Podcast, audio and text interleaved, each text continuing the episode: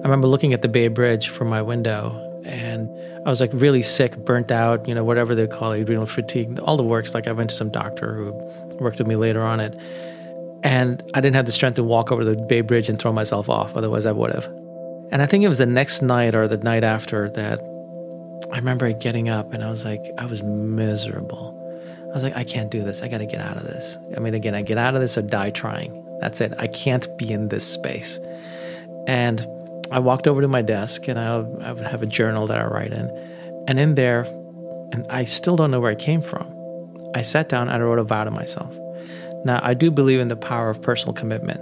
Like, if I make a commitment to myself, I'm going to keep it. That's something I've had for a while, um, something I've trained myself for a while. But a vow, I've never written a vow to myself. I don't even know where that word came from. And then it was a vow to love myself. It came in the moment I am not a guy who was thinking about, hey, you know what I need? You know what I really need? I think I need to love myself. That never occurred to me once. But yet, in that moment, that's what came out. If you're ever in a place where you just need to get out of it, make a vow to yourself, write it down, put it somewhere where you can see it every day, where you're reminded of your promise to yourself, and then do your best to live it. You'll fail horribly every day, but you'll get better and better. Do your best to live it every day. It's really that simple, that power of that personal commitment to yourself. That's Kamal Ravikant, and this is the Rich Roll Podcast.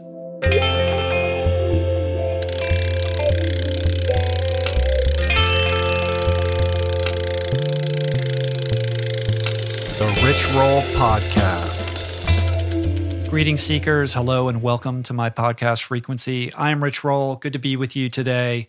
I hope that you are maintaining your health, your sanity, your immunity, your equanimity as our chaotic world is spinning off its axis. All good here. Can I read an email? I'm going to read an email. This one is from Dr. Heidi O'Connor, and it goes like this I'm sending you this note after completing a seven day stretch covering the ICU as a pulmonary critical care doctor in Boston, Massachusetts. Wow, how about that?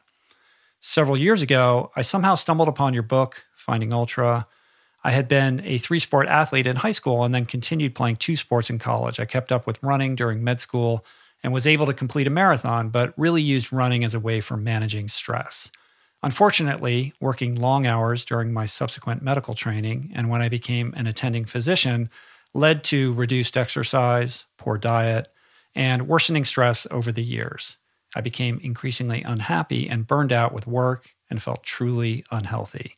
I read your book and it inspired me to make a change. I became predominantly plant based and gave up eating meat. I'm a die-hard New Englander, so haven't been able to give up occasional Cape Cod seafood or Vermont cheese yet. Oh, Heidi, we'll work on that. Don't worry. I bought a Peloton, which has been a saving grace. I've gotten into hiking and took up meditation. I even got back to running from time to time. I've been able to lose the 20 pounds that I crept on over the years and actually feel I'm in as good a shape as I was in my 20s. The reason why I felt compelled to write you is that I think you have had a major impact on my life, getting me in the best shape I could be in to help take care of my patients and myself during this COVID pandemic.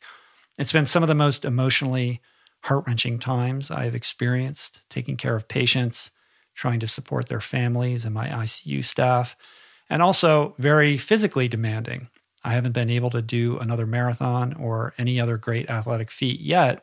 But in some ways, I think getting through the terrible times we are experiencing is my marathon. Thanks again for all your inspiring, thought provoking, and humorous podcasts to keep me company on my drive in and home from work. You are helping more people than you know. Take care, Heidi. Wow.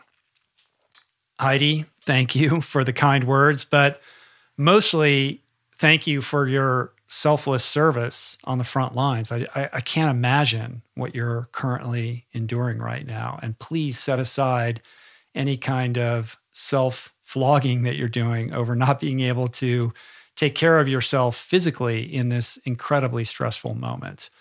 I'm sure we're going to get through this. And I'm also sure that what you are currently enduring dwarfs running a marathon. And I have no doubt that you will succeed in whatever you put your mind to, whether it's a marathon or anything else. So, thank you again for sharing that story. Speaking of metamorphosis, I've got nothing but love for stories of personal transformation. And that is perhaps the heart, the most predominant theme of this show. The underdog, the everyman meets unforeseen obstacles. The odds are stacked against him or her. That person is brought to his or her knees, compelled to seek deep within, and rather than buckle or perish, ultimately leverages that experience to evolve, to evolve into something stronger, something more deeply self actualized and, and authentic. We call it the hero's journey. And it's this irresistible archetypal narrative that speaks to, that connects with the mystical embedded deep within all of us. There's just something indelible and powerful and universal about these stories. And over the years, I've had the good fortune of hosting many flavors of this hero's journey from Olympic medalists and Arctic explorers to professional dirtbags, all sharing their version of the hero's journey, their story of physical triumph. But here's the thing life's greatest journey isn't physical. It's not free soloing El Capitan or crossing Antarctica or running ultra marathons in Patagonia. Ironically, it's learning how to love ourselves. And nobody embodies this specific genus of the hero's journey better than my new friend, Kamal Ravikant. Now, to be clear, Kamal has more than earned his spot as a respected adventurer.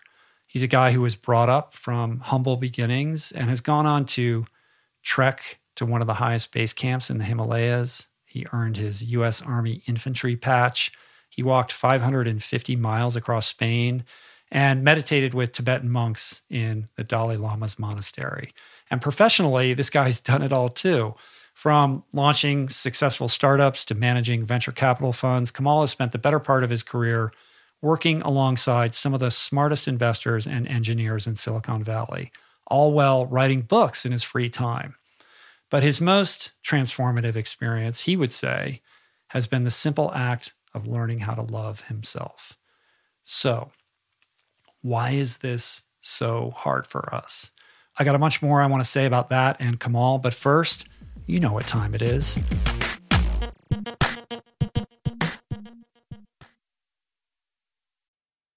Hey, everybody. Like me, Inside Tracker wants to help you start the new year right. So they're thrilled to help support the Living Proof Challenge, the no cost, science based habit building program designed by my well being wizard brother, Simon Hill, to specifically uplevel the most important biomarkers that drive health span, that drive disease prevention, physical fitness, and mental well being, courtesy of a doable, evidence based 12 week program elaborated upon in length in my conversation with Simon that dropped January 1. That's RRP 804.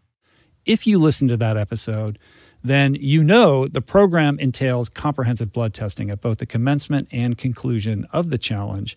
And nobody handles blood testing better than Inside Tracker, who are graciously encouraging everyone to join the no cost challenge by offering a 25% off discount on Inside Tracker tests. To unlock the discount and learn more about this challenge, visit theproof.com slash livingproof. We're brought to you today by Birch. If you're serious about optimizing your sleep, listen up. I've spent countless hours researching and testing various methods to improve my nightly shut eye, and I can confidently say that it all starts with a good foundation.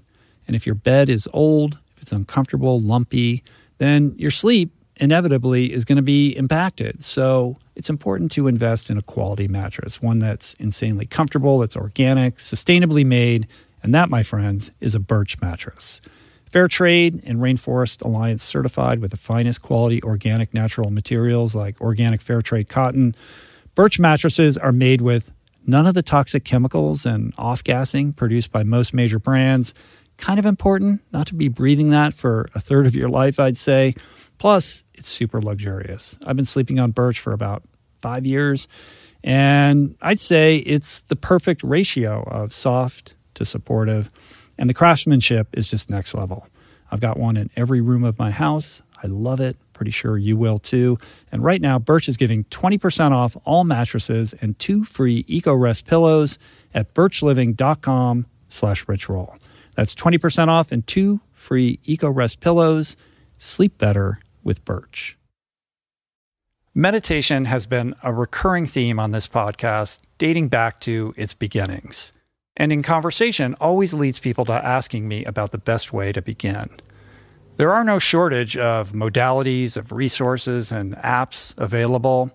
I have experience with many of them, but my mainstay, I have to say, the one that I have found most useful is waking up. It's this unique treasure trove of wisdom that has become so important to my daily routine that the app finds itself right in the dock of my phone for immediate fingertip access. Beyond its robust catalog of daily meditations, it's also this extraordinary library of mindfulness resources that go well beyond the strictures of meditation with courses on stoicism, cognitive behavioral therapy, time management, procrastination, as well as thoughtful conversations with leading scholars on everything from psychedelics to happiness. It really is one of the most worthy investments you can make in yourself. And listeners of the show can get 30 days to try waking up for free. Plus, you'll save $30 on the in app price. If price is a concern, Waking Up offers the app for free, astonishingly for anyone who can't afford it. You can find the links on their website to get a full scholarship right now. Just go to wakingup.com slash richroll to start your free month today. That's wakingup.com slash richroll. Okay, so I first heard about Kamal by way of his frequent appearances on our mutual and beloved friend James Altucher's podcast. And I can't quite put my finger on it, but there was just something really compelling about this guy that left me wanting to know more about him. So I got a hold of his book, Love Yourself Like Your Life Depends on It. And here's the thing I'm all about spiritual and emotional growth, but I also have a pretty deep, profound aversion to schlocky self help. And despite my many fears, my insecurities, my uh, profound imposter syndrome, my people pleasing tendencies, I actually never thought I had much of an issue with self love. So I freely admit to a little bit of initial skepticism about this book. But I have to say that it really ignited something in me. It's simple, it's very straightforward, but also profound in its simplicity, I suppose. And it's led me to this realization that I actually still harbor a lot of unhealed wounds. And it sets forth all these practices that I found not just helpful, but actually transformative in many ways. So today we unpack the hero's journey of Kamal Ravikant. It's a conversation about his trials and his triumphs, his divine moment, the path of self discovery that followed, and the near death experience that he recently survived. It's about how he learned to love himself, the simple routine he deploys to maintain it, and why this practice is essential to living an examined, self actualized life of presence and purpose and contentment. For the Stoics and the skeptics out there who are listening, I implore you to set aside whatever creeping resistance you may be feeling right now and really give this one a shot with an open mind and an open heart.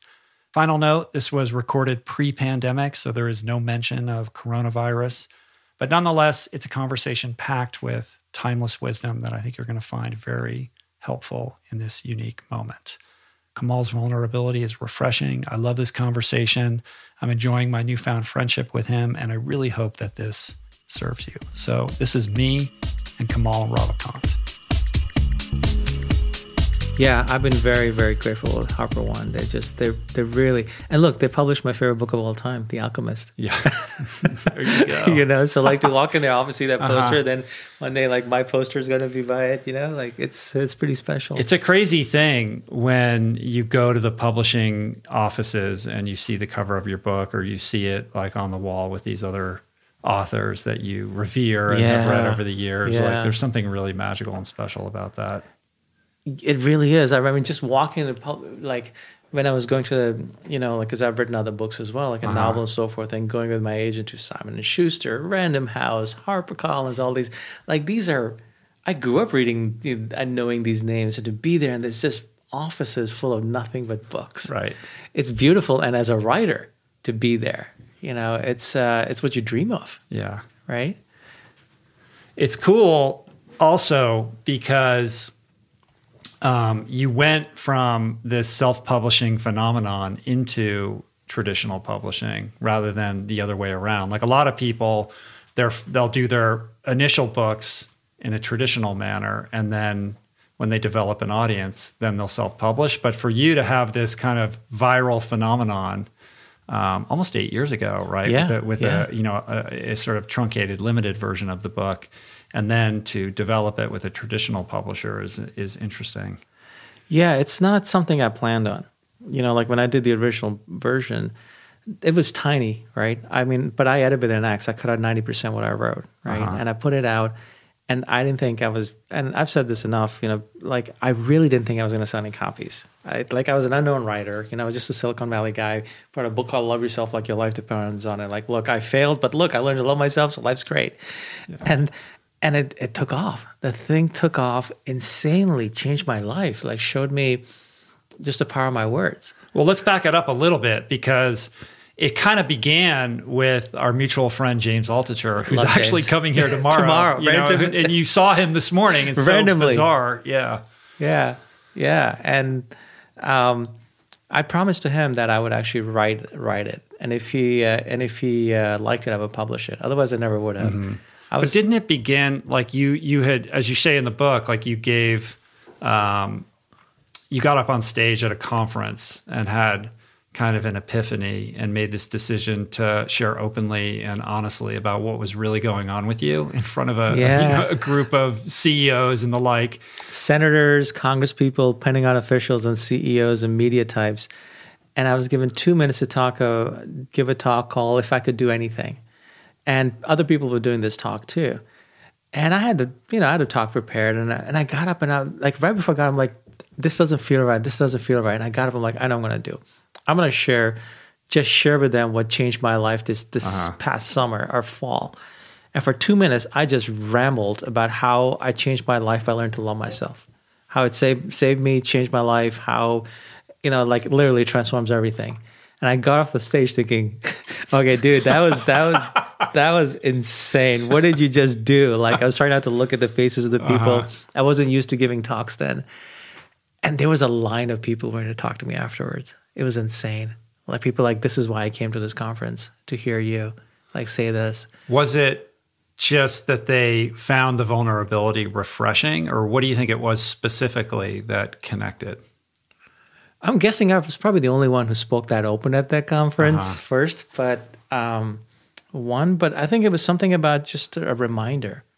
You know, like sometimes and a reminder, and I share with them, like, look, this was this turned out to be a. Very, we we all know we've all been told love yourself, right? In fact, it's kind of annoying and cliche, right? What I told them was like, look, I was a bottom, and I figured out a practical way to do it for myself. You know, because I needed it. You know, it was the one thing that I felt something inside me said, "This is going to save you," and I just went with it. I figured out in a very practical, you know, I'm a Silicon Valley guy, so it's like a very practical, methodical way that just that ended up working for me. And so it's like I got the secret. It's not like, "Hey, love yourself." Here's love yourself. Step one, two, three, four, five. Bingo, you love yourself. You know, so I think I shared briefly, quickly the, the steps, and then they all wanted to know more and like how to do them. Uh-huh. And so that's when there was a line afterwards. And then when I would share with friends how to do it, there'd be like all these questions. So which is why I originally wrote the thing down to just, okay, I'm just going to give out copies to people. Right. Right. Um, Because you wasn't know, it? Was it? Uh, you got a you got an email that you forwarded to James, and James was like, "This you should write a blog post. I'll post it on my site." And you were like, "There's no way I'm doing that." No way, man. No way. I'd sent an email to a friend who's going through a hard time, just describing uh, Oh, the- briefly. the the, the, the like the practical Yeah. you know, aspect of how and it really this. helped him. And James was like, "Oh, I'm going to publish this on my blog." And this is before he had his podcast. Right? Yeah. I'm like, I was like, "No way! All my friends read this. I'm terrified." like I, but he's like, he was really, he's responsible for this happening because he's like, "Look, this you could write about entrepreneurship, you could write about fitness, all these things. Plenty of people can, but this, the most important thing, Mm-hmm. you're writing about it. You're sharing it where no one else is. You gotta put this out there.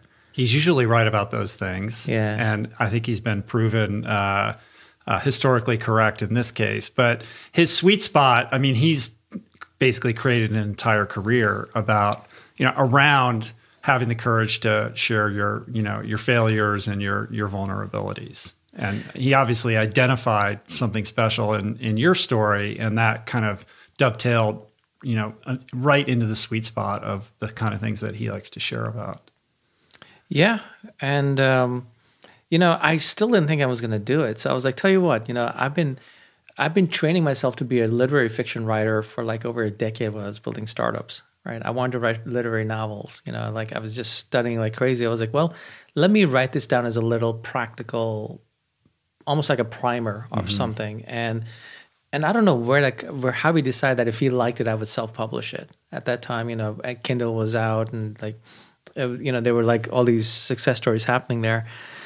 And I did it. It took me a month and I sent it to him and I didn't hear from him for a few weeks. And I was like, oh, thank God he hates it. I can move on, like, blah, blah, blah. He comes back, he's like, I love it. I'm going to write a blog post about you publishing it, but this day. So that means I have to publish it by that Right. day. And so, and so I, I remember when I, um, a friend of mine reached out to me. She's like, Kamal, do you remember how terrified you were when you press submit on, on, on Kindle? Like, I, I think I was calling people. I was like, I don't want to do this. I don't want to do this. I don't want to do this. Best thing I ever did was click that button. Yeah.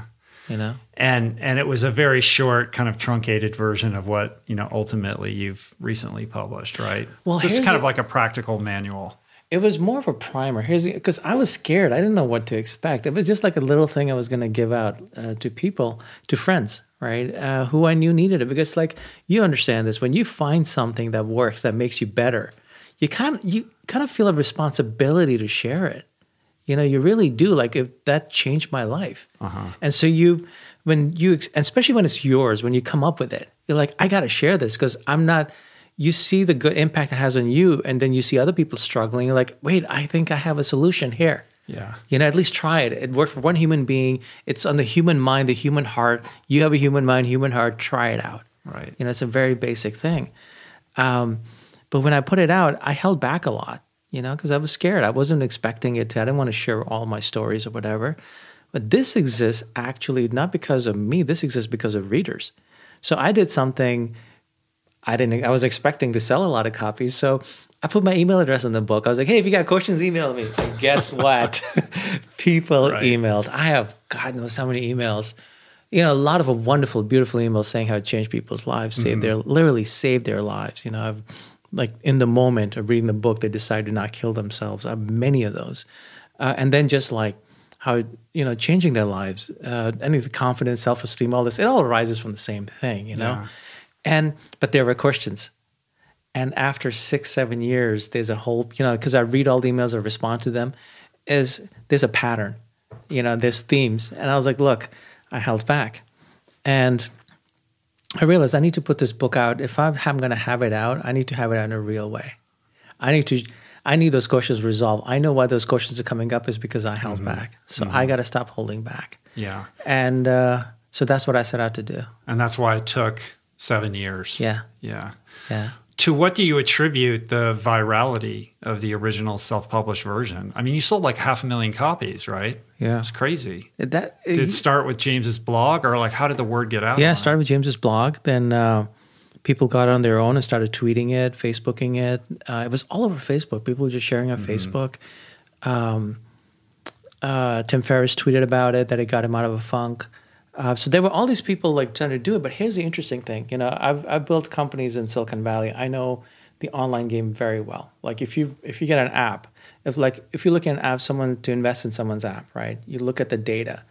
Now you can game metrics. You can buy downloads. You can game even book numbers. You can buy your own books and all that, right?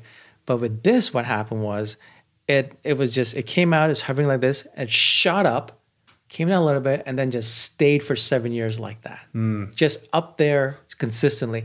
That is when you know you have something special. When a product does that, whatever it is, it Yeah. it hits something.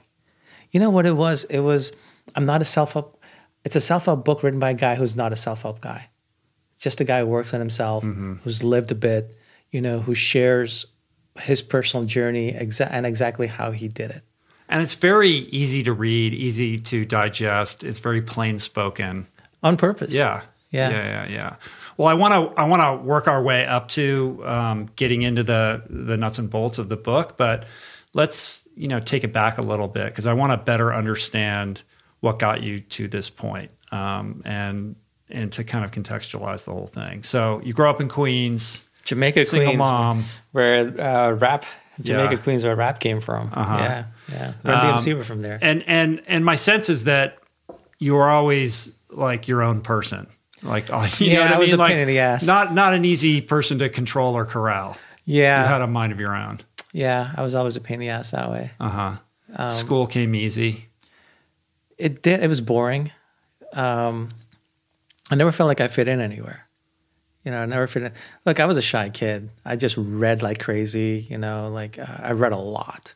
Books were my refuge as a child we went through some really rough stuff. Like really uh, at one point we were homeless you know had an abusive dad. There's like you want to start listing things we went through them. And it was rough.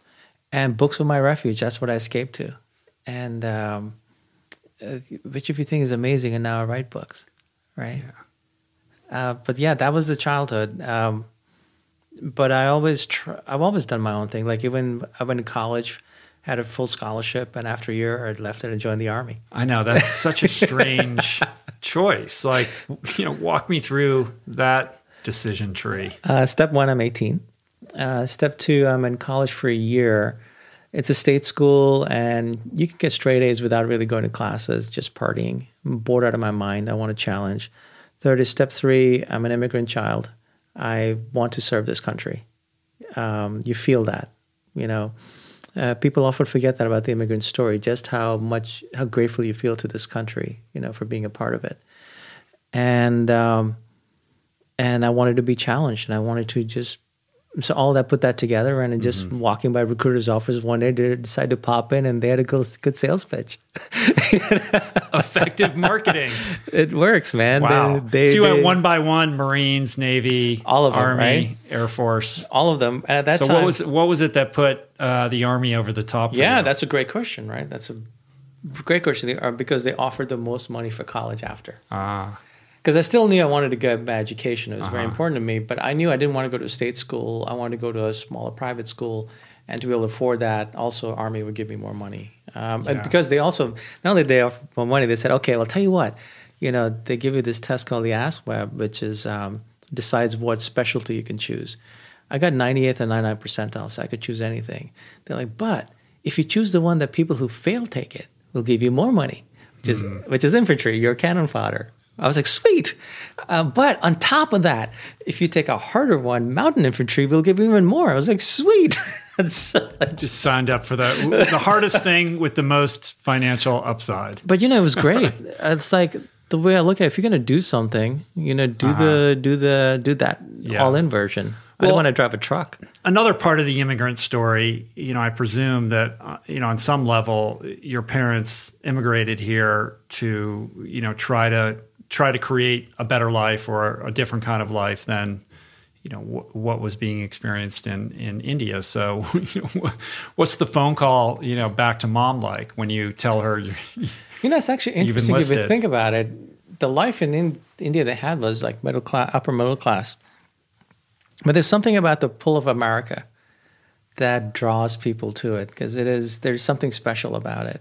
That so it wasn't like escaping from poverty or anything like that. You know, there is a there is a draw to this country to to the freedom to be able to do anything, go anywhere. I think that that is also part of that immigrant story. Although we didn't have that when we came here, you know, it was pretty um, quite the opposite in the beginning. Um, the phone call to mom was a very interesting one from college. Mom, I'm thinking about joining the army.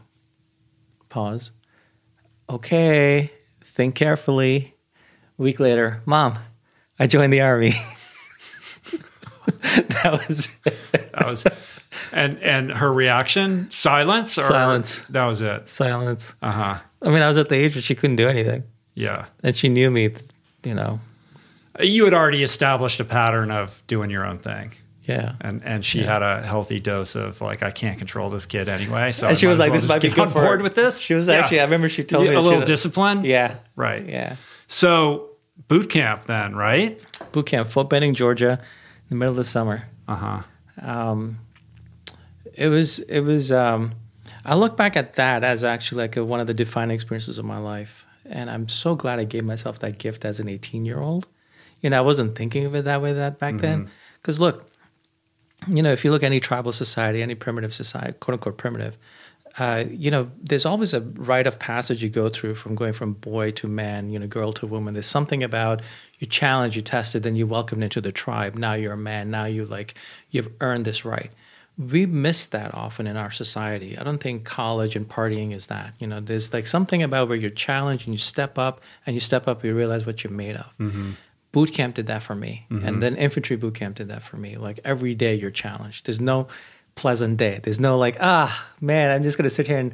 But I was still the guy, and and you know, patrol and I'd be, they'd be like, hey, move, because I'm standing there looking at stars. Yeah. You know, but But a sense of pride and, and ownership. Like Yes. I, I did this hard thing. This is mine.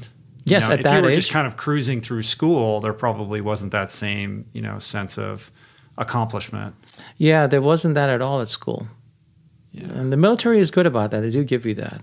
Yeah. You know, they do challenge you, and and they do make you feel like you earn what you get. Uh-huh. Yeah, they're very good about that. And were you deployed?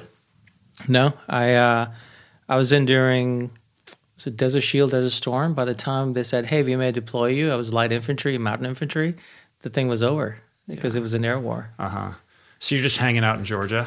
Georgia, Fort Drum. Yeah, just I. Um, funny enough, I ran into someone who's in tenth mountain the flight here, and randomly, I never meet people. And we were talking. She's like, "Yeah, I was deployed all the time." I was like, "Yeah, well, you actually worked. I didn't." So that you know, kudos to you. So how long were you in the military then? total of, I think a little over three years. I did some in the reserves because I went to school. I had Uh-huh. a chance to go to um, a private school upstate in New York, so I went there. So you took that that sweet army money, put it to work. It wasn't. It turned, to turned, out to be not much. it was it was all it was all marketing fluff. It- yeah, it turned out to be way low. There's all these stipulations. You know, when you're 18 year old signing a contract, you do not look at the fine print. You mm-hmm. just say they just say this much money. You say okay, sweet. It's when it, when the rubber meets the road is like there's loads of fine print, but I'm still you know that's fine. So you go back to school. What's the plan? Um, the plan is to. There wasn't a plan. I was studying economics at the time. I ended up studying economics and biology, and I thought I was going to go to med school and be a um, emergency pediatric uh, person.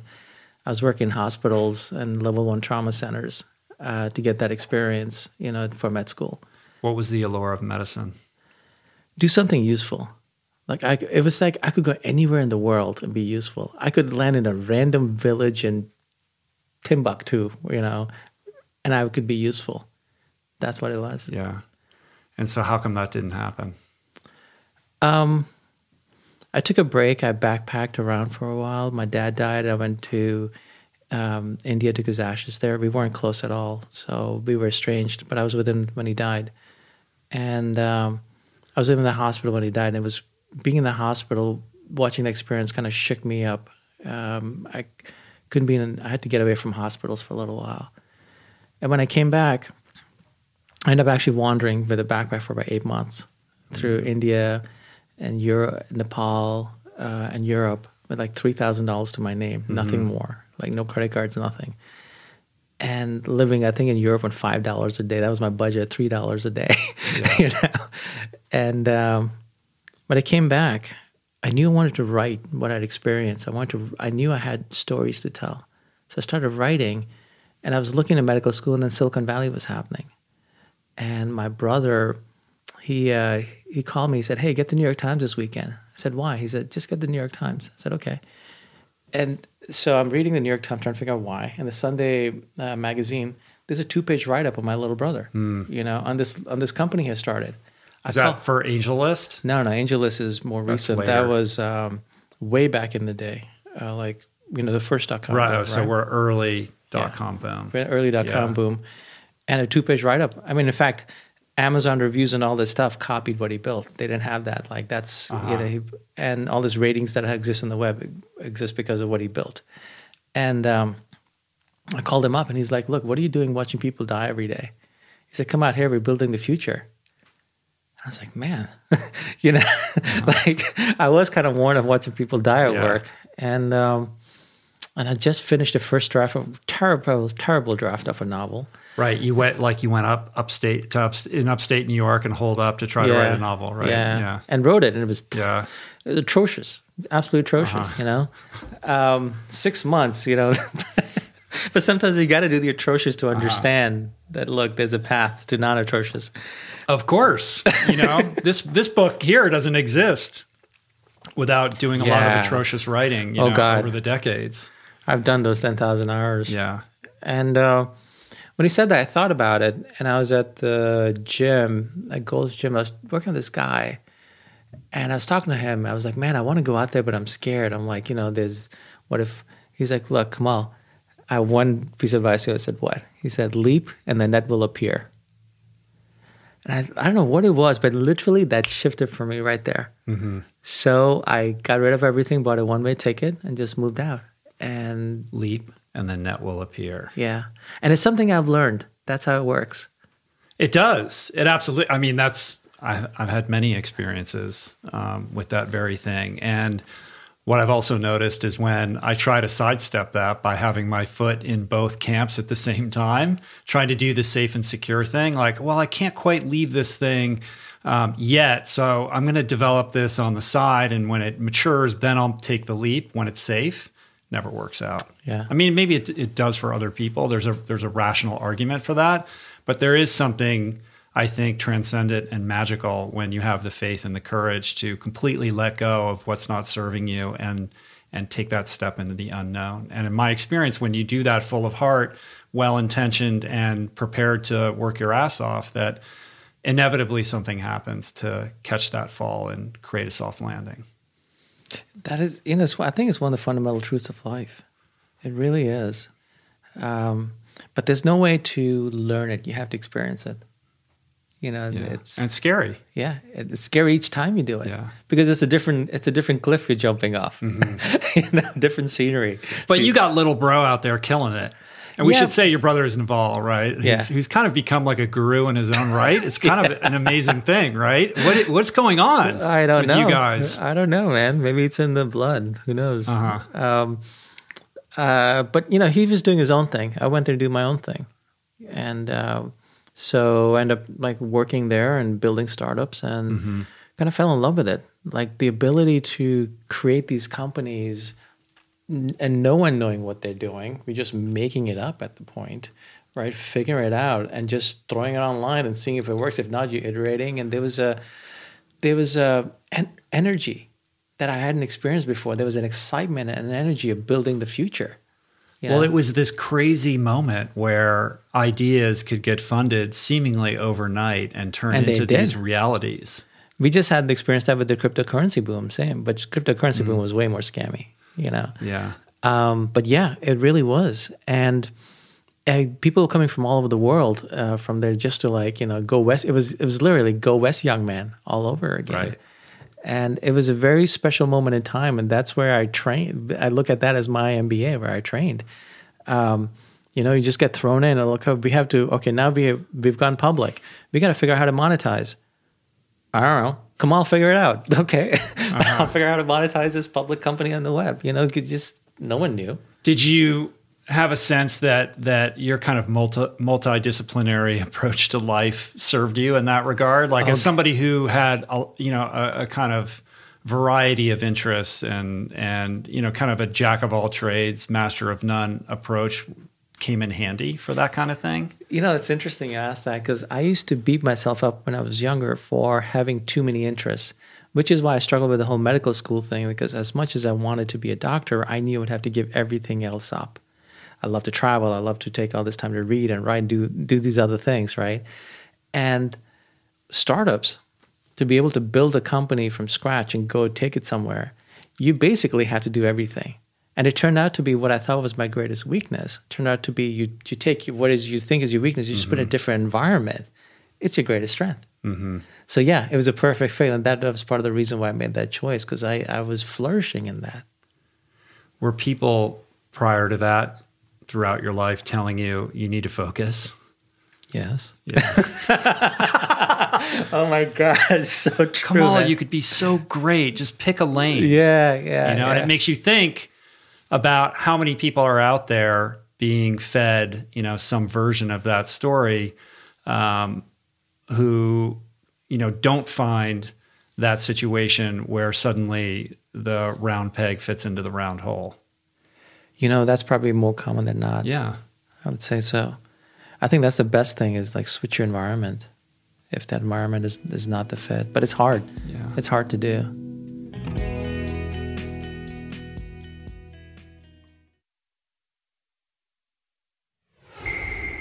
So you built a bunch of startups, multiple companies over the years, rocking mm-hmm. and rolling. Off and uh, on. Yeah, I mean, it's it had to be pretty exciting. Making was. good money, everything's most, good. yeah, I mean, most never go anywhere. That's Right. the dirty little secret of startups, right? Uh-huh. Like uh, ninety something percent fail. That's that's not similar, like really similar good to stuff. like screenwriters in Hollywood Yeah. or projects. You know, there's so Yeah. many projects that you think are going to go. People toil on them for years, and then they just end up in a drawer somewhere. Yeah, but at least in Hollywood they get paid for mm-hmm. doing those. Like yeah. you could be working at a startup for years making practically nothing and it goes nowhere. Uh huh. You know? And so some went places, some went nowhere. Um, but it was uh, it was a good gig. You know, no complaints. I enjoyed it. And I enjoyed working with some of the smartest people on the planet.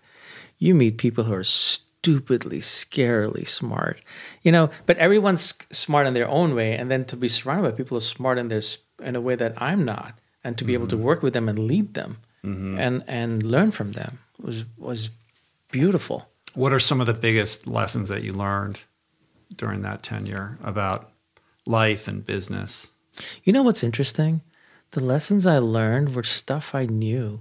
And like like for example, I developed a reputation for being able to build really great teams. Just be able to get really great people to come on board. For my crazy ideas, for me paying them nothing when they were getting massive uh-huh. offers, like how? You know what? I went I basically I just did what I learned in, in the military.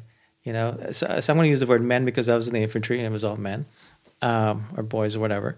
And you take care of your men. If you're leading, you take care of them. You eat last. You know, they, you you show up first. You leave last. You lead by example. Like when you go to Fort Benning, I remember being in that bus, being taken from Atlanta Airport to Fort Benning, and there's a statue, the very famous uh, statue, of the of an infantryman in World War II. And he's he's got his rifle and he's got his hand up like this, and he's charging forward, and it says, uh-huh. "Follow me." That's basically leadership in a nutshell. Follow me. And so that's how I built stuff. Like I was the hardest worker. I was the lowest paid guy. I mm-hmm. let like all the credit always went to the team. Never took any credit, you know, because I don't care if we win. I, I I'll do just fine. Uh-huh. I'd rather have the you know, the rewards than the credit, and and um, but that came from an an eighteen year old. You know, I didn't learn anything like that um, doing it. I learned it. It's very interesting. Yeah, that is interesting. So there's a good chance that you know, short of some ex- experiences that you that you had that we're working our way towards, um, this could have just gone on ad infinitum, iterating on on you know startups, going from startup to startup. And then writing novels on the side and collecting rejection free time. letters. Did you keep the writing up God, yeah. persistently throughout all of this? Yeah, that's what I did in Yeah. my free time. Obsessively studying the greats. Like I, there's certain Hemingway books I read, I don't know, 20, 30, 40 times underlining, see how he did what he did. I was obsessed. Uh-huh. Um, but never the thought that that this that that would become your vocation. This was something you did purely for the love. For the love and and people are like, what are you doing wasting your time? You're Uh-huh. not getting you're getting rejection letters. Like, what are you doing? Right. But it was like I knew I, I wanted to put books out there. I just didn't know if it was gonna happen. In fact, by the time I wrote the original Love Yourself, I'd given up on writing for a couple of years. I hadn't written for a couple of years. Uh, but man, that training that I thought had been useless, you know, came out and it's been amazing. Yeah. So talk to me about the precipitating event that kind of catalyzed you know this whole this whole thing. You know? Man, I feel like well, here's the thing, like Uh-huh. like all great, you know, personal evolutions begin with some, you know, act of destruction. And, you know, it, it, it lends itself to the belief that, you know, uh, these amazing uh, epiphanies about the human condition um, grow, they emanate out of the ashes of, you know, disa- uh, you know, various forms of disaster.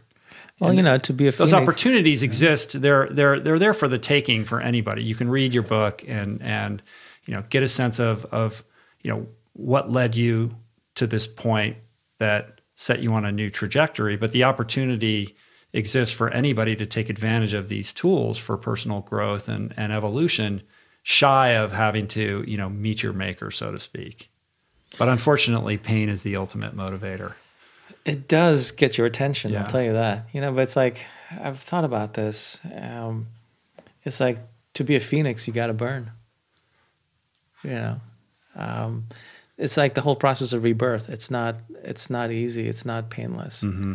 Um, you know, like so. So the precip- precipitating event for what led to love Mm-hmm. The yourself. inciting incident. inc- That's an incident. Yeah. So what does it be called in chemistry? Yeah. You know, when the reaction happens.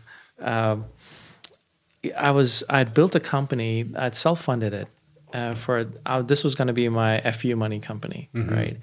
And I was doing very well. I was taking I was actually taking away real business from Google and Yahoo in a vertical no one had ever done before. I was pulling it off.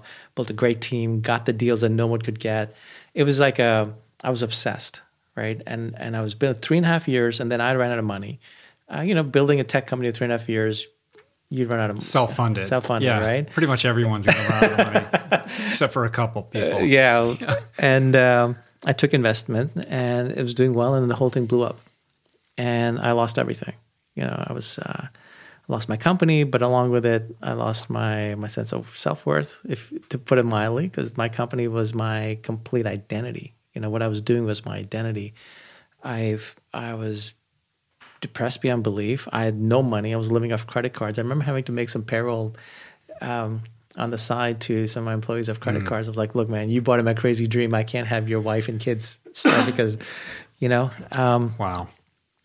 and it was a it was a rough to be an understatement. There were times where I was like, look, I remember looking at the Bay Bridge from my window and really like I was so exhausted. I was burnt out. I was like I was like really sick, burnt out, you know, whatever they call it, adrenal fatigue, all the works. Like I went to some doctor who worked with me later on it. And I didn't have the strength to walk over the Bay Bridge and throw myself off. Otherwise I would have. Hmm. You know, it was literally like that. And I think it was the next night or the night after that I remember getting up and I was like, I was miserable. I was like, I can't do this. I got to get out of this. I mean, again, I get out of this or die trying. That's it. I can't be in this space. And I walked over to my desk and I, I would have a journal that I write in. And in there, and I still don't know where it came from, I sat down and I wrote a vow to myself. Now, I do believe in the power of personal commitment. Like, if I make a commitment to myself, I'm going to keep it. That's something I've had for a while um, something I've trained myself for a while, but a vow. I've never written a vow to myself. That I don't know where that word came from. And then it was a vow to love myself. It came in the moment. I am not a guy who was thinking about, hey, you know what I need? You know what I really need? I think I need to love myself. That never occurred to me once. But yet in that moment, that's what came out. Where did it come from? Where's that? What's that deep stillness that you know runs the whole show? Yeah. You know, Well, you have this, you know, crushing incident. Your ego is is crashing down. You've been humbled. You've been stripped away from all of the um, externalities that you were living for, and it's like a deconstruction of your character all the way to your very core. Right? Like, there's few things more painful in life, and to be confronted with that presents you with a choice, like destruction or rebirth, the bridge, or in your case, finding a way to love yourself. and they're both very tempting. I mean, in fact, that bridge is more tempting than the love yourself. Honestly, I'll be honest because the bridge is easy. Love yourself, what does that even mean? yeah. I remember sitting back, kind of looking at myself, like looking at this, like, what have I just done? But I had written a vow, right, to myself. Like there was something there. Like that doesn't just happen. And so I was like, all right, now what? Well, I'm gonna have to figure this out. I'm gonna have to do this. Now, even though I've written a book about it, I didn't go read, read books on it. You know, anything I'd come across in that genre had been all like platitudes, but nothing. I'm a big believer in like if if someone's on fire, don't lecture to them about con- nature of combustion. Throw water on them, mm-hmm. right? I didn't I- Practical solutions. practical solutions. Show me how to mind, how to fix my mind. You know, this misery, this pain, this angst I'm in. Get me out of it. And so I was like, well, it's my mind. So who's gonna work on it for me? I am. I have no choice. I made this vow. So I and now I have a direction of this this love, this L O V E word, which I wasn't even sure what it meant. And so I started to try to do it. And I didn't know what I tried like I, I was like a crazy mad scientist in my apartment, just trying things. I was like, should I write it down this many times a day? This, that? Should I like just feel excited? What should I like? I was trying all these things. And at one point I stumbled, I was, I was tired. I was like, you know what? I'm just gonna start saying it to myself because that's one thing I can do. And so I started repeating it to myself. And it was interesting that happened. After a couple of days, I had nothing else to do. I, Mm-hmm. My company was gone. I had no money. Like I wasn't like in a shape to go get a job. Right? Uh-huh. I had time, and you know I had a credit limit on my credit cards, and something started to shift after I think about two three days, and you know it's my mind. I'm keeping uh, you know. So I noticed I started to feel a little better, and all I've been doing was just running this. Just looping this phrase. Yeah. Telling yourself time and time again, I love myself. I love Yeah. myself. I love myself. that simple. And I was like, okay, this it could be basically because by doing this one loop, I'm actually keeping all the other loops from running, you know, with the self-destructive loops or the negative loops. Mm-hmm. But could be maybe I'm going somewhere deeper. And after three, four days, I remember I was like, well, let me try to feel it. And I started making myself feel it, you know, and it feels really fake in the beginning. What what is the process of going from head to heart with that? Like the the the the distinction between repeating this mantra time and time again and attempting to feel it. Well, this is what I came up with. Uh, was I somehow connected the sense of light to the feeling of love? I don't remember. I think it might have been because of the moonlight was coming in one night through the window as I was doing this, and I was feeling the light coming from the like a big moon and big, you know, window, and in the bay, and um, yeah, that's what it was. I'd forgotten it, right? And and so I remember starting to feel like light coming in, and I would take a deep breath with the light coming in. I would imagine this is not just the light from the moon. It's like all the it's like galaxies tipping over and just the light pouring from them into my head, just coming in. And the light coming in through my body as I breathe in. And I'm feeling and I'm feeling the love come in. And then I just breathe out whatever gunk needs to go. And I started doing that and that shifted things like that. That was like, okay, there's something here. And what was that shift? Like what what was the physical manifestation of that? you notice you that? notice like a heaviness that goes away. Yeah. you know and um, in fact when i was just describing i was kind of sort of doing it and i felt like my my chest feel lighter it's there's a you're absolutely right. There is a physical component to it that i've sort of forgotten because now i just do this a lot of this in autopilot. Um, but that was one of the things. And then i started doing a meditation with it. So i was just practicing trying things because i like i said i had a vow and nothing else to do and something was working. And so i if it didn't shift things i threw it away. And so by the end i'd, I'd basically taken this basic loop and built like a practice around it of a meditation of like a seven meditation of looking in the mirror doing it to myself which is more of a physical anchoring myself to my physical self and then walking into this mental loop and i started to shift everything inside um, right i wasn't long miserable. did that take? less than weeks a couple of weeks Yeah. you know keep in mind there was a trial and error there's a lot of trial and error going Right, right, on right. and a lot of disbelief i did it because i had nothing else to do and because i made a vow and i was Mm-hmm. desperate because otherwise there was the bay bridge that was my other choice Right. Desperation fuels willingness though. god yeah you what I think is really interesting about this is that the typical reaction to experiencing something devastating would be to uh, seek out a therapist, go to the doctor, or perhaps even, you know, go to an ashram or seek out a guru or start reading a bunch of books, like to to um, seek externally for answers. But in your case, you kind of did the opposite. Like you just went in deeper and deeper and deeper and ex- experimented with your own intuition and instincts. The tools that came out of this are not, I mean, there are other people that do, you know, variations of mm-hmm. the things that you're talking about. So it's not like you invented something that didn't already exist. Fusion. But you, but you had to discover it within your own personal experience rather than sit at the foot of a guru and have that person tell you to do that. Yeah, I'm trying to remember why I didn't seek externally. Part of it is I'm kind of, I'm almost trying to figure things out. I've always been that kid who's trying to figure out the nature of mm-hmm. reality since as far as I can remember. And but you're right, it was instinct, but it was also like I didn't think I could go to anyone with the level of desperation I felt. Um, like I'd done therapy in college. It was one of the best things I ever did to to you know go over some childhood stuff. But I'd done it right. Um, I'm trying to remember. This is a great point. I'm trying to remember why I just went in. I think because of that vow, and I was like, I made a vow to myself. I got to keep it to myself.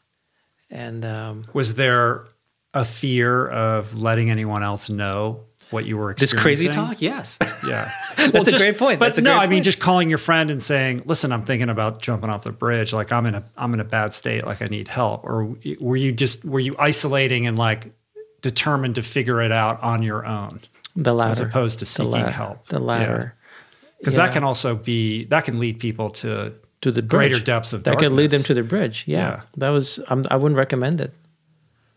You know, been down that path. Mm-hmm. It's uh, there's many paths to transformation. Some are easier than others. I would recommend easier path.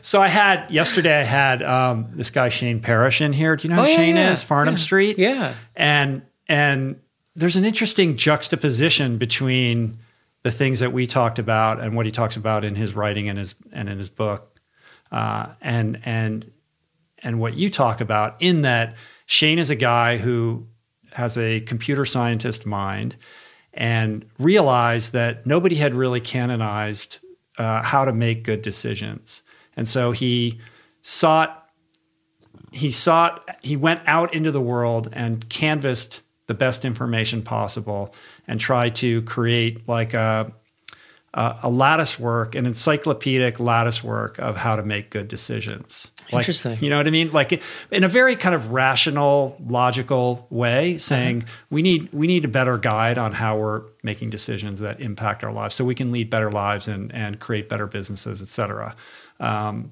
and his so his focus was was was very much a looking outward. What are the what are the greatest minds of all time? What have they had to say about this? Let me take the best of that and figure out a way to synthesize it in a way that can that can help me um, help me figure out like a program, for lack of a better word, to make better decisions. In your case, there's there's there's an analogy here and kind of a converse relationship in that you looked inward and rather rather than than going outward and saying what do the greatest most enlightened minds have to say about how I can get myself out of this hole? You just went inward and trusted your instinct. You know it was a, it was very much an emotional spiritual journey of of trying to deepen your connection with self and and and not be influenced by the outside world Man, you should have been around then. You put it beautifully. I know, but I, I look at it. I didn't know what I was doing. right um, and and in that original version of the book and now you know full, more fully fleshed out the, Significantly fleshed out. in, in love yourself like your life depends on it you you kind of walk people through like here's what i did and here's how you can do it too and there's a variety of practices that begin with looping this mantra of i love myself you've got a breath work practice 10 breaths um, this meditation practice where in your case it's seven minutes you find a song that you know basically allows you to anchor yourself and that's a daily thing this mirror practice which i want to talk about. Um, and they're all like very short easy things to do um, when undertaken consistently can really shift those neural pathways and and and alter you know how you how you how you feel physically and how you feel emotionally.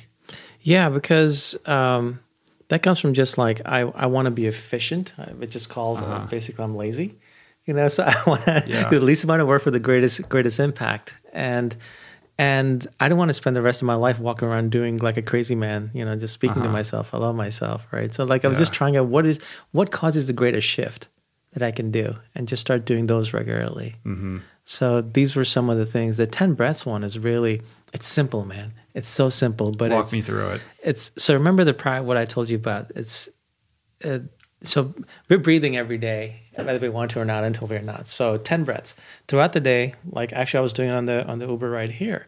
I'll actually just pause from everything. Like if I can, I'll close my eyes and I'll take a deep, the ten deep and purposeful breaths. These are intentional breaths. This is for these ten breaths. This is what I'm doing. This is who I'm being. And with the in breath, same thing. The light from galaxies coming in above. The light uh-huh. is with the light comes a feeling of love. You know, we're wired for light. And are you saying I love myself as you're doing that? Sometimes, sometimes no. Sometimes just feeling the love mm-hmm. because because uh, I've anchored the feeling of light to love, right? And you just if you do it enough times, it just becomes natural. And I feel the love come in and just go in, and I just feel my heart and my chest just open and get lightened, and then I just breathe out. And what happens is usually about the sixth or seventh, I notice automatically, uh, but I'm breathing out, I'm breathing out, thank you so breathe in love, breathe out uh, thank you. 10 breaths. Just throughout the day, pause and do that. It settles you better than anything. Mm. It's a very simple thing. Yeah. So I've added these throughout the basically what I've done in the book. I've showed all the different things I do. Pick and choose what works for you, but this is also the core practice. But that's that one anyone can do anywhere. You can do it in the toilet, you can do it in the shower. You have no excuse not to breathe. Yeah. What's funny is that is that they're so simple, right? And and it's easy to to dismiss them as hokey, uh-huh. right? Like you think, oh, this is like Stuart Smalley looking in the mirror on Saturday Living Night Live, saying, down by the river. you're worth it, and you have value, you know. And it's just like, come on, man, are you serious?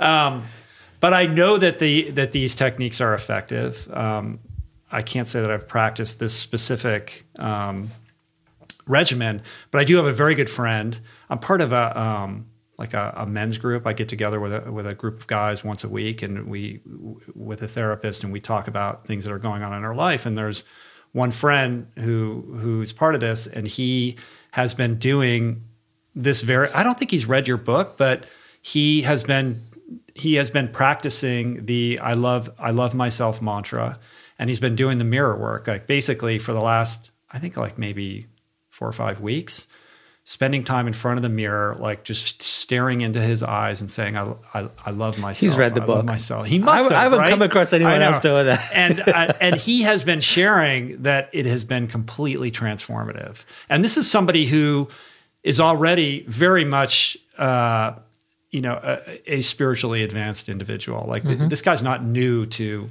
you know, techniques like this.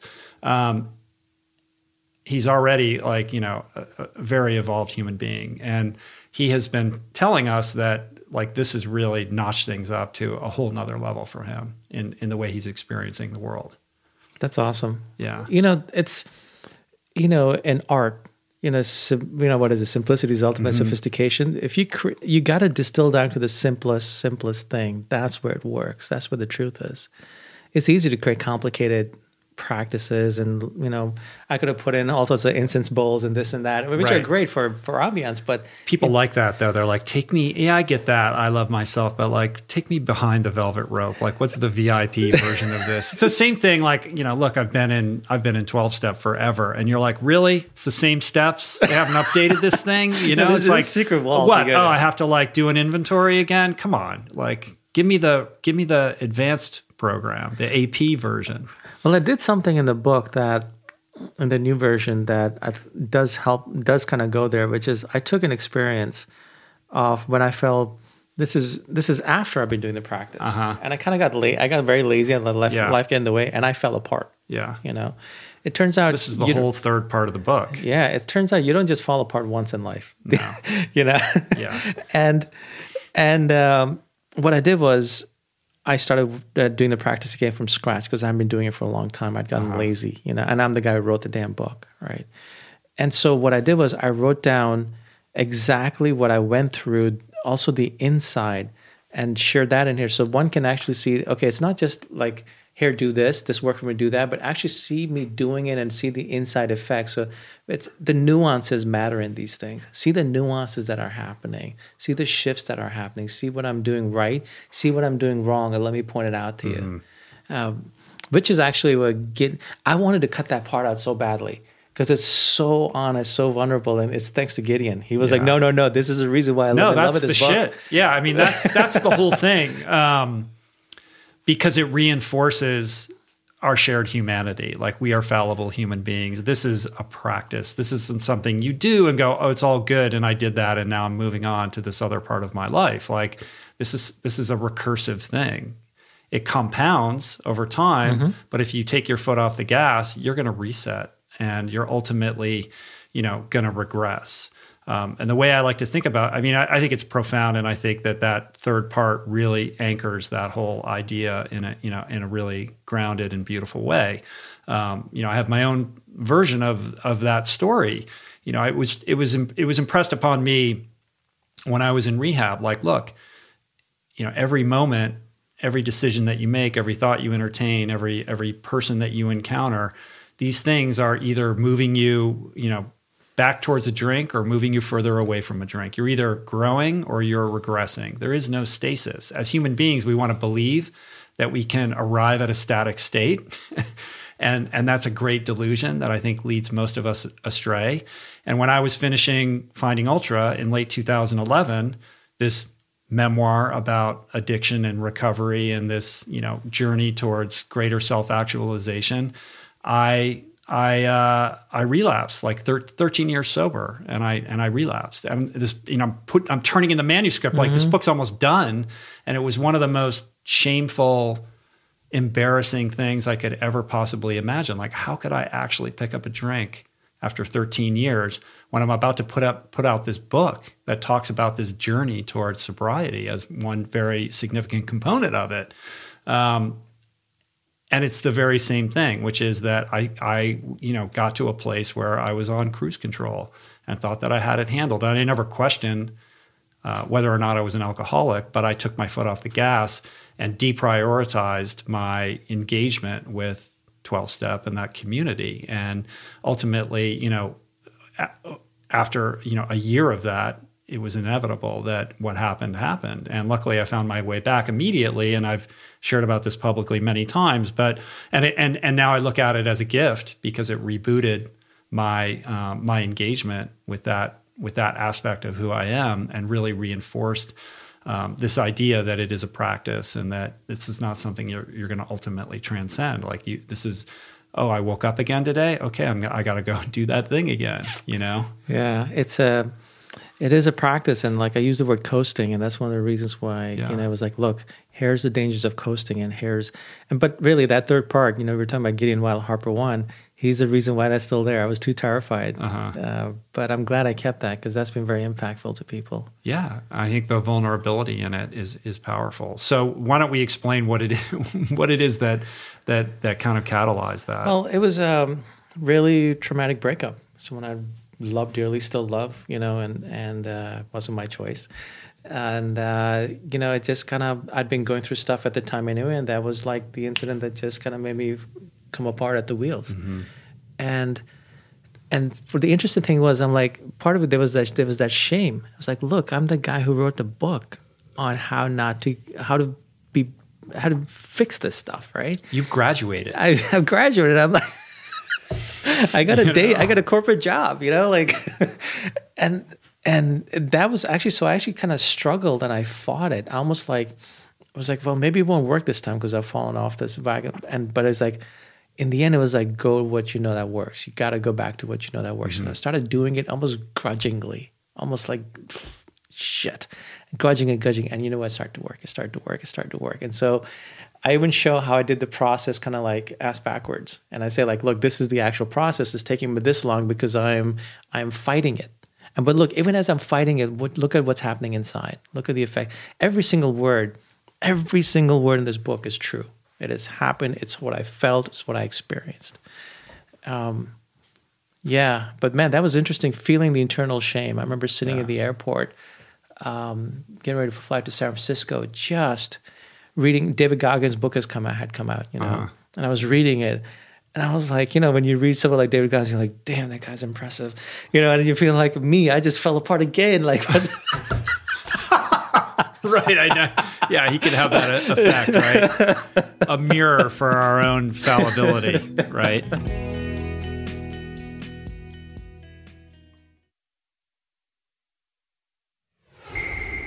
Well, I think what is profound about it is that destruction it's like what you said like you know if you want to be a phoenix you got to burn. Like d- opportunity finds its moment in destruction right? And it's it's this grand opportunity to deepen your surrender to something more powerful mm. than yourself right? It's a it's a it's you're being asked to um you know prostrate yourself a little bit lower to you know to really give over your ego even more to humble yourself and and to um and to you know let go like you're being confronted with your character defects in a really profound way right? So then you have to forgive yourself again and you have to do it even more profoundly than you had to prior.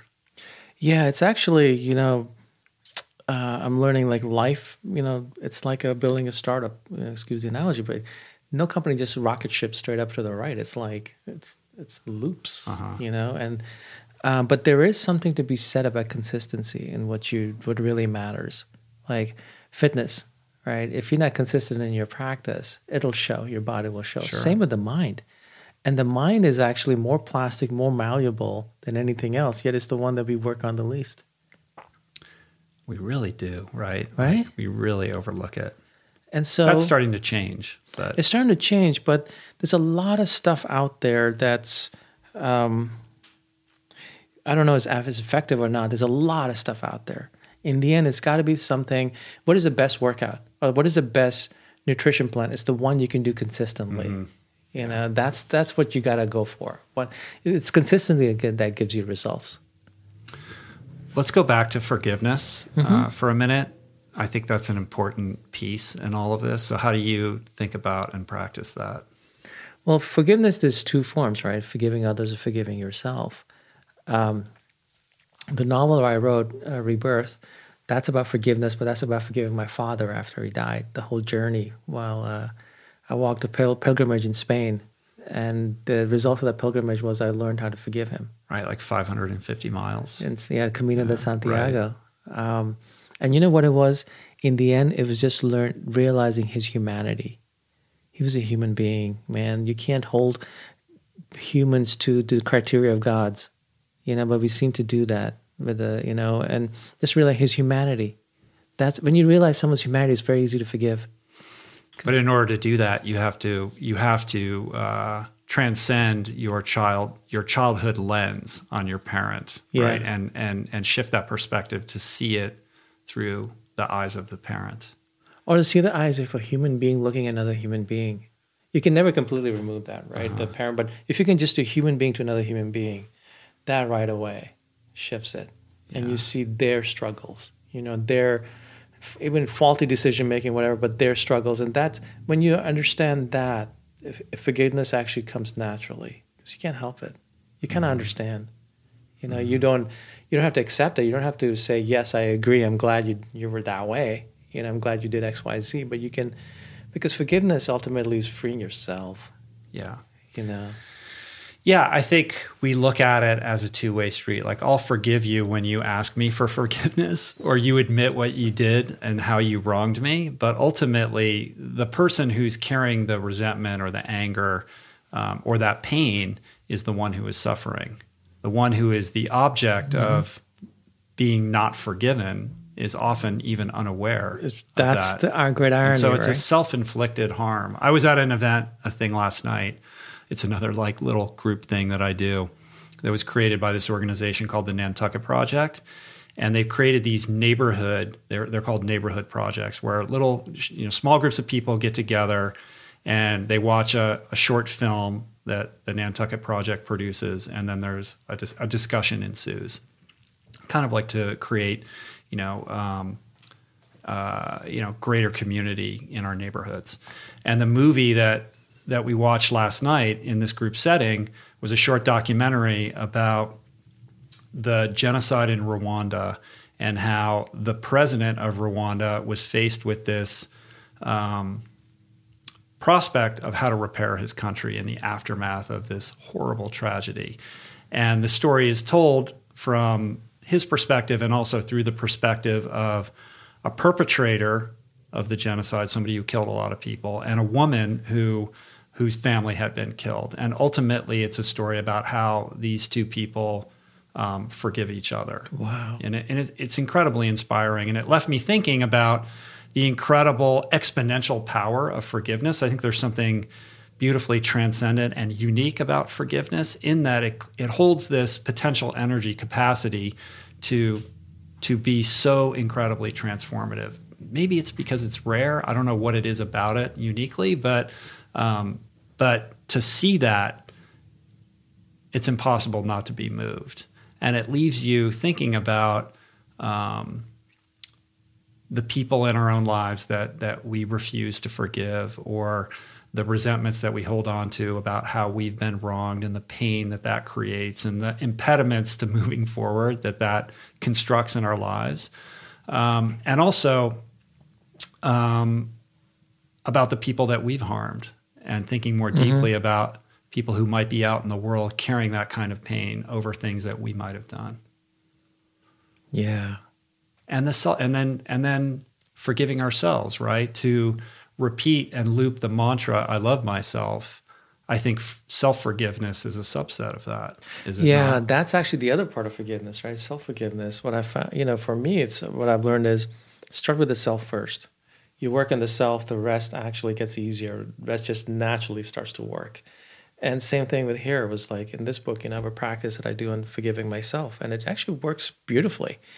Um, and it's a very practical practice, you know, like everything. Yeah. It's practical. You can do it, and you will notice the shift. And what I learned was I didn't have that in the original version. What I've learned is if you're going to make a, a, commitment to love yourself, you're going to do this practice.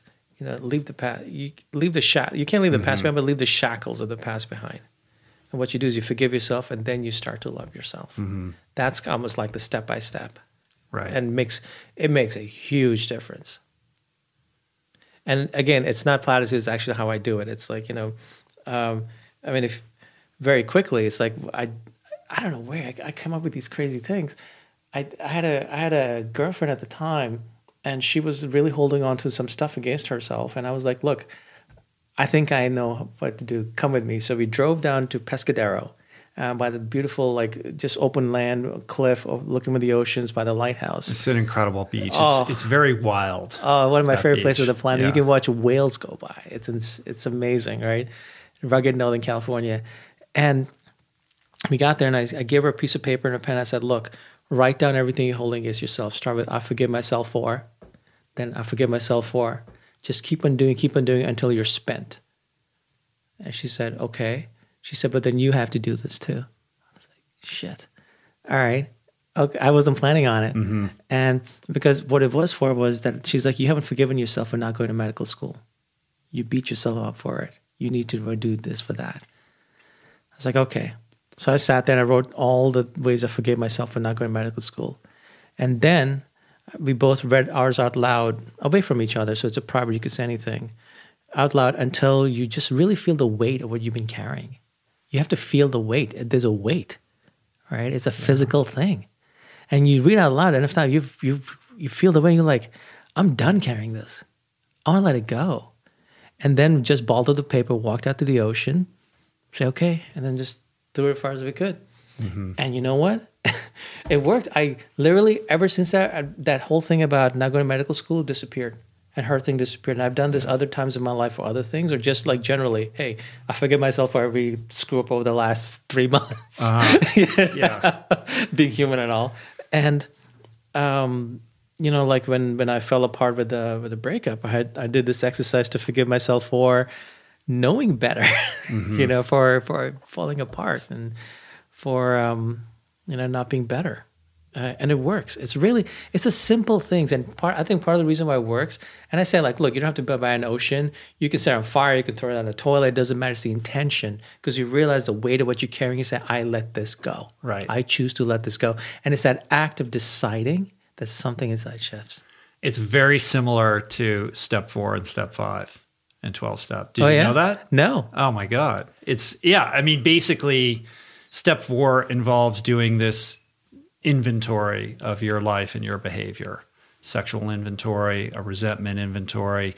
It's a very robust document that you work on over time to kind of purge your, to get clarity on where your character defects come up and how you participate in these crises that you form stories around, um, and and ultimately to uh, to then give it over, to to let it go, to surrender, and you know, in in the case of of twelve step, it's like letting the higher power take it take it for you and letting it go. And there is there it is a it is a um, it is a transformative experience. Like I, the first time that I did it, I was in rehab in Oregon, and I went, I finished my inventory, and I drove to the the beach, another rugged, you know, Pacific Oh, yeah? Northwest No beach.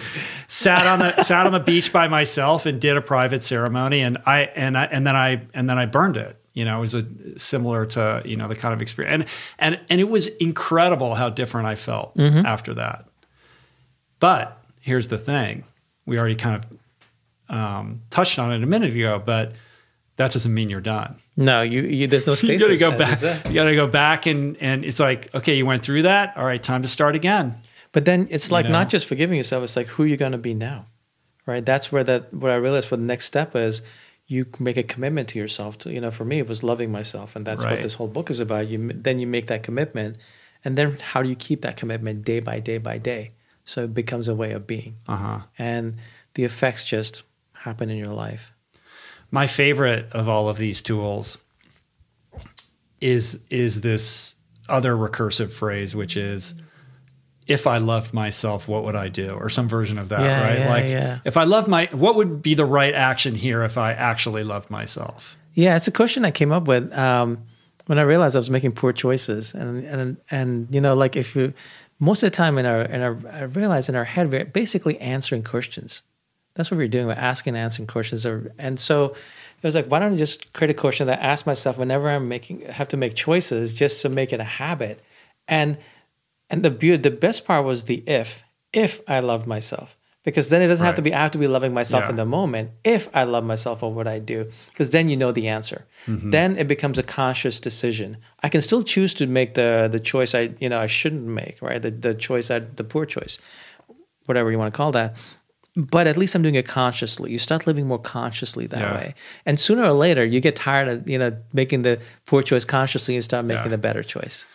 i was practicing it yesterday Oh yeah, um, it's incredibly practical Mm-hmm. and it really makes you confront yourself like i was just i was in the grocery store and i'm walking down the aisles and i'm like what am i going to eat and it's like i'm i want to i want to get this thing and then i'm like if i love myself is that the choice that i would make like if i love myself what would i actually choose and of course you're going to you're to say well i would choose the healthy thing the thing that's going to make my body healthier and stronger right and if you have that in your conscious awareness as you're navigating these seemingly like small little decisions that you have to make throughout the day, there is a there is a like strong ripple effect.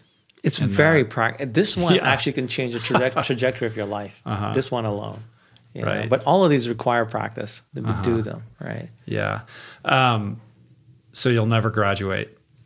No, apparently not. you know, and I'm always trying to figure out what's the next level. What's the next Uh-huh. level? Like, um, but man, this is a good foundation. How does this uh, dovetail with with gratitude? Like you hear about practicing gratitude, which is kind of an ephemeral concept. Like how do you practice gratitude? How do you? What are actions that you can take to infuse your emotional experience with more gratitude? You know what I found is sometimes I play around rather than love, I'll use other concepts, but the same exact practice. And I feel light, I you know I feel just like all the magic of life coming down on me. And then when I breathe out, what do you feel naturally when you feel that? Gratitude comes out. Mm. Or when you feel real love, what comes out naturally? Gratitude. I found that gratitude actually comes up naturally when you're doing this as a side effect. Where I don't even have to work on it if I work on this. Yeah, I can see that. I'm wondering what it would be like if you walked around saying, "If I was grateful, what would I do?" it's like cor- I'd be a corollary, you, You know, know, rule to that. It's that's know? a great question, actually. You know what? Your mental state will be better. I'm sure it would be. Like this, these little simple questions that are, you know, we can ask. We should. If I was grateful, if I was, if I loved myself, you know. But we stick with the basic, basic foundation things. What's what's love, gratitude. There's fear. There's a few things that are just we just wired for, and that's it. Yeah. Well, we've been talking for a while, and and I feel like there's an elephant in the room because you are here. Uh, it's kind of a miracle that you're that you're even here. Like the, you, you know, there but for the grace of God go I. You just experienced um, a very near death experience um, that uh, I think until very recently you weren't even allowed to travel. So I want to hear that story, and more importantly, I want to hear how that experience has kind of colored how you think about these practices and what you wrote in the book and and how it shaped you know how you how you think about your life going forward yeah that is a hell of an elephant yeah you know um, well, I was going to open the podcast and talk about that, but then we just started talking. Yeah, which was great. I didn't realize we were rolling after yeah. a while. I'm like, I think we are rolling. Yeah, we started. That's how we do it here. I like it. It's actually uh, very comforting. You know, mm. there's no and we're on. Right. It was in October. I, I went in for a for for surgery for an old injury I had, being being fit and active. I'd injured an artery, and um, and so they went in and they they fixed it, and uh, and then next morning I was going to be discharged. Uh, the uh, but the the sti- the artery burst. Basically, the stitches hadn't taken, and immediately, like boom, all of a sudden, I had a soccer ball grow in my lower abdomen really fast, and that was blood. You know, an artery uh, burst, internal bleeding. Yeah, and but an artery bursting is a one way street you know, you, it's a pressurized system. Mm-hmm. The hose, hose, I live one of the hoses breaks. That's it. There's no, you know, like in a submarine where they shut the doors kind of thing. And it, it grew so big, so fast, so much pressure that it burst and it was spraying blood out.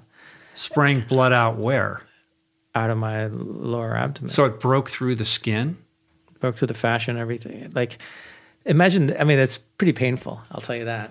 Um, but it got the their attention in the hospital. Yeah, because I've been complaining about pain and they weren't giving me any attention, and the nurse just thought I was trying to get more narcotics. And then when I started spraying blood, she, I also noticed her calling doctors, and um, yeah, like this guy just wants more drugs.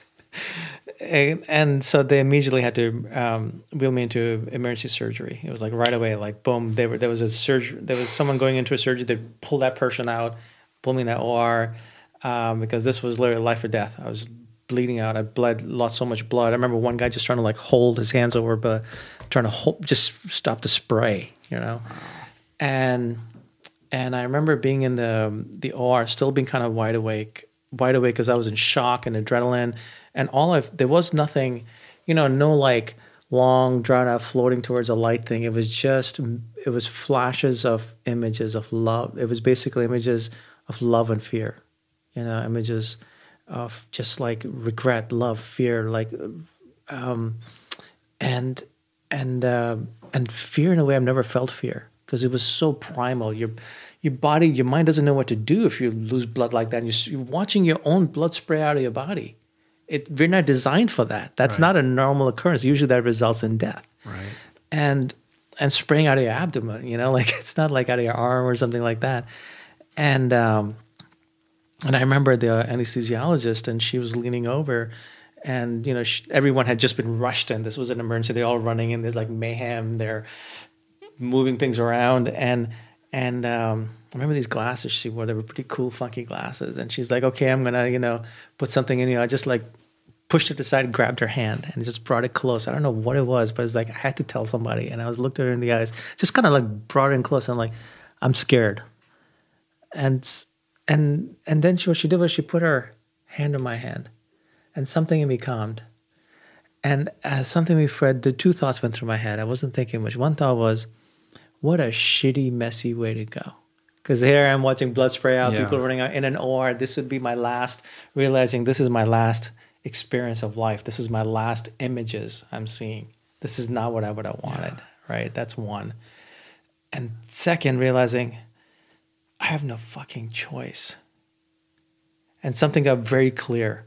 All of a sudden, you know, like the images and everything just go away and it just becomes very clear like I have no choice. And there was a sadness to that, but then there was also like, okay.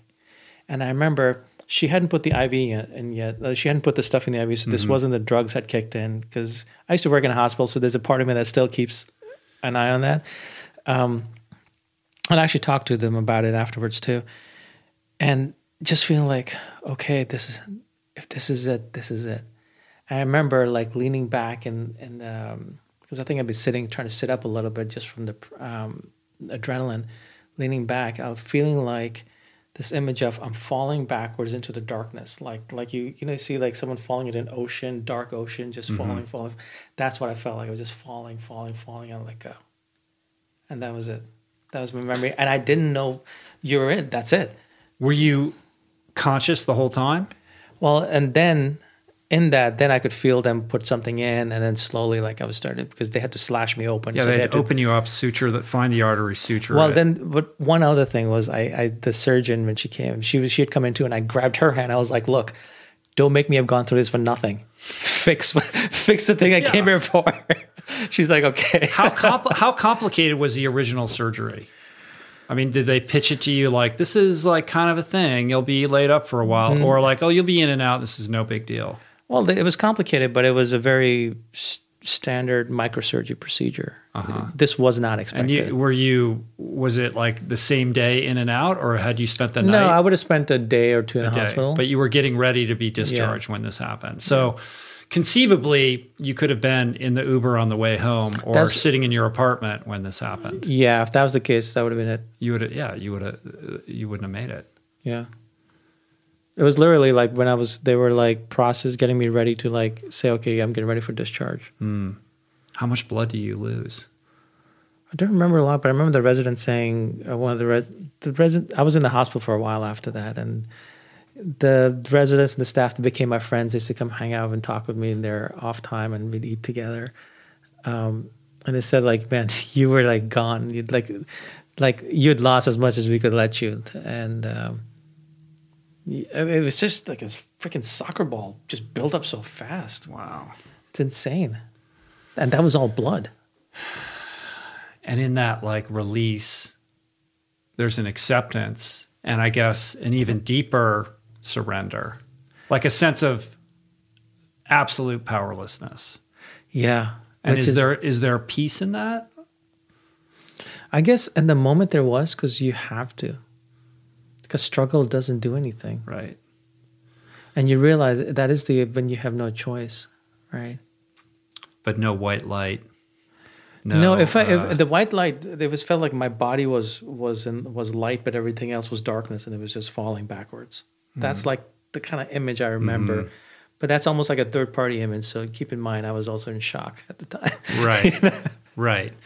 And and I know you're somebody who's done like a lot of plant medicine and you know packed mm-hmm. into that there are you know these these experience these sort of near death experiences that you have or rebirthing and the thing and you know things of that nature did it bear resemblance none. to those experiences none. none. dude I've done it all And let yeah. me tell you, none. Okay. Actually makes me feel better. I'm, I, am actually glad to hear that. I am yeah. being 100% honest. I'm very experienced in plant medicine. Uh-huh. I'm, I'm a very curious person. I've gone, tried, I've done some crazy stuff there. I've, I've, I've experienced what I thought you could experience. Not the same. Not the same. Not the same. So does that color how you think about the value of those experiences? No, because I think they still give you a taste. They still make you better. They still uh-huh. um, make you face yourself. You know, uh, I think they're they're wonderful teachers. Mm-hmm. I highly recommend them. So this experience, you end up in the hospital for quite a while after that. Um, ha- has it altered?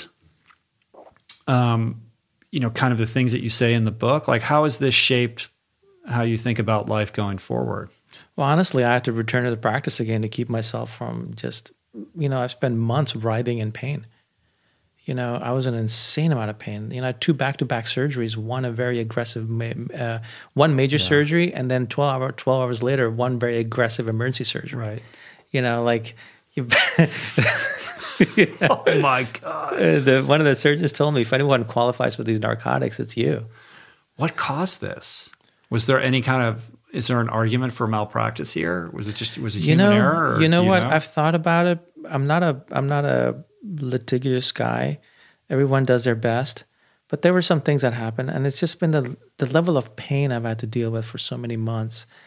You know, I was talking with your wife about this earlier. I have such empathy now for people who live with chronic pain. Pain grinds you down.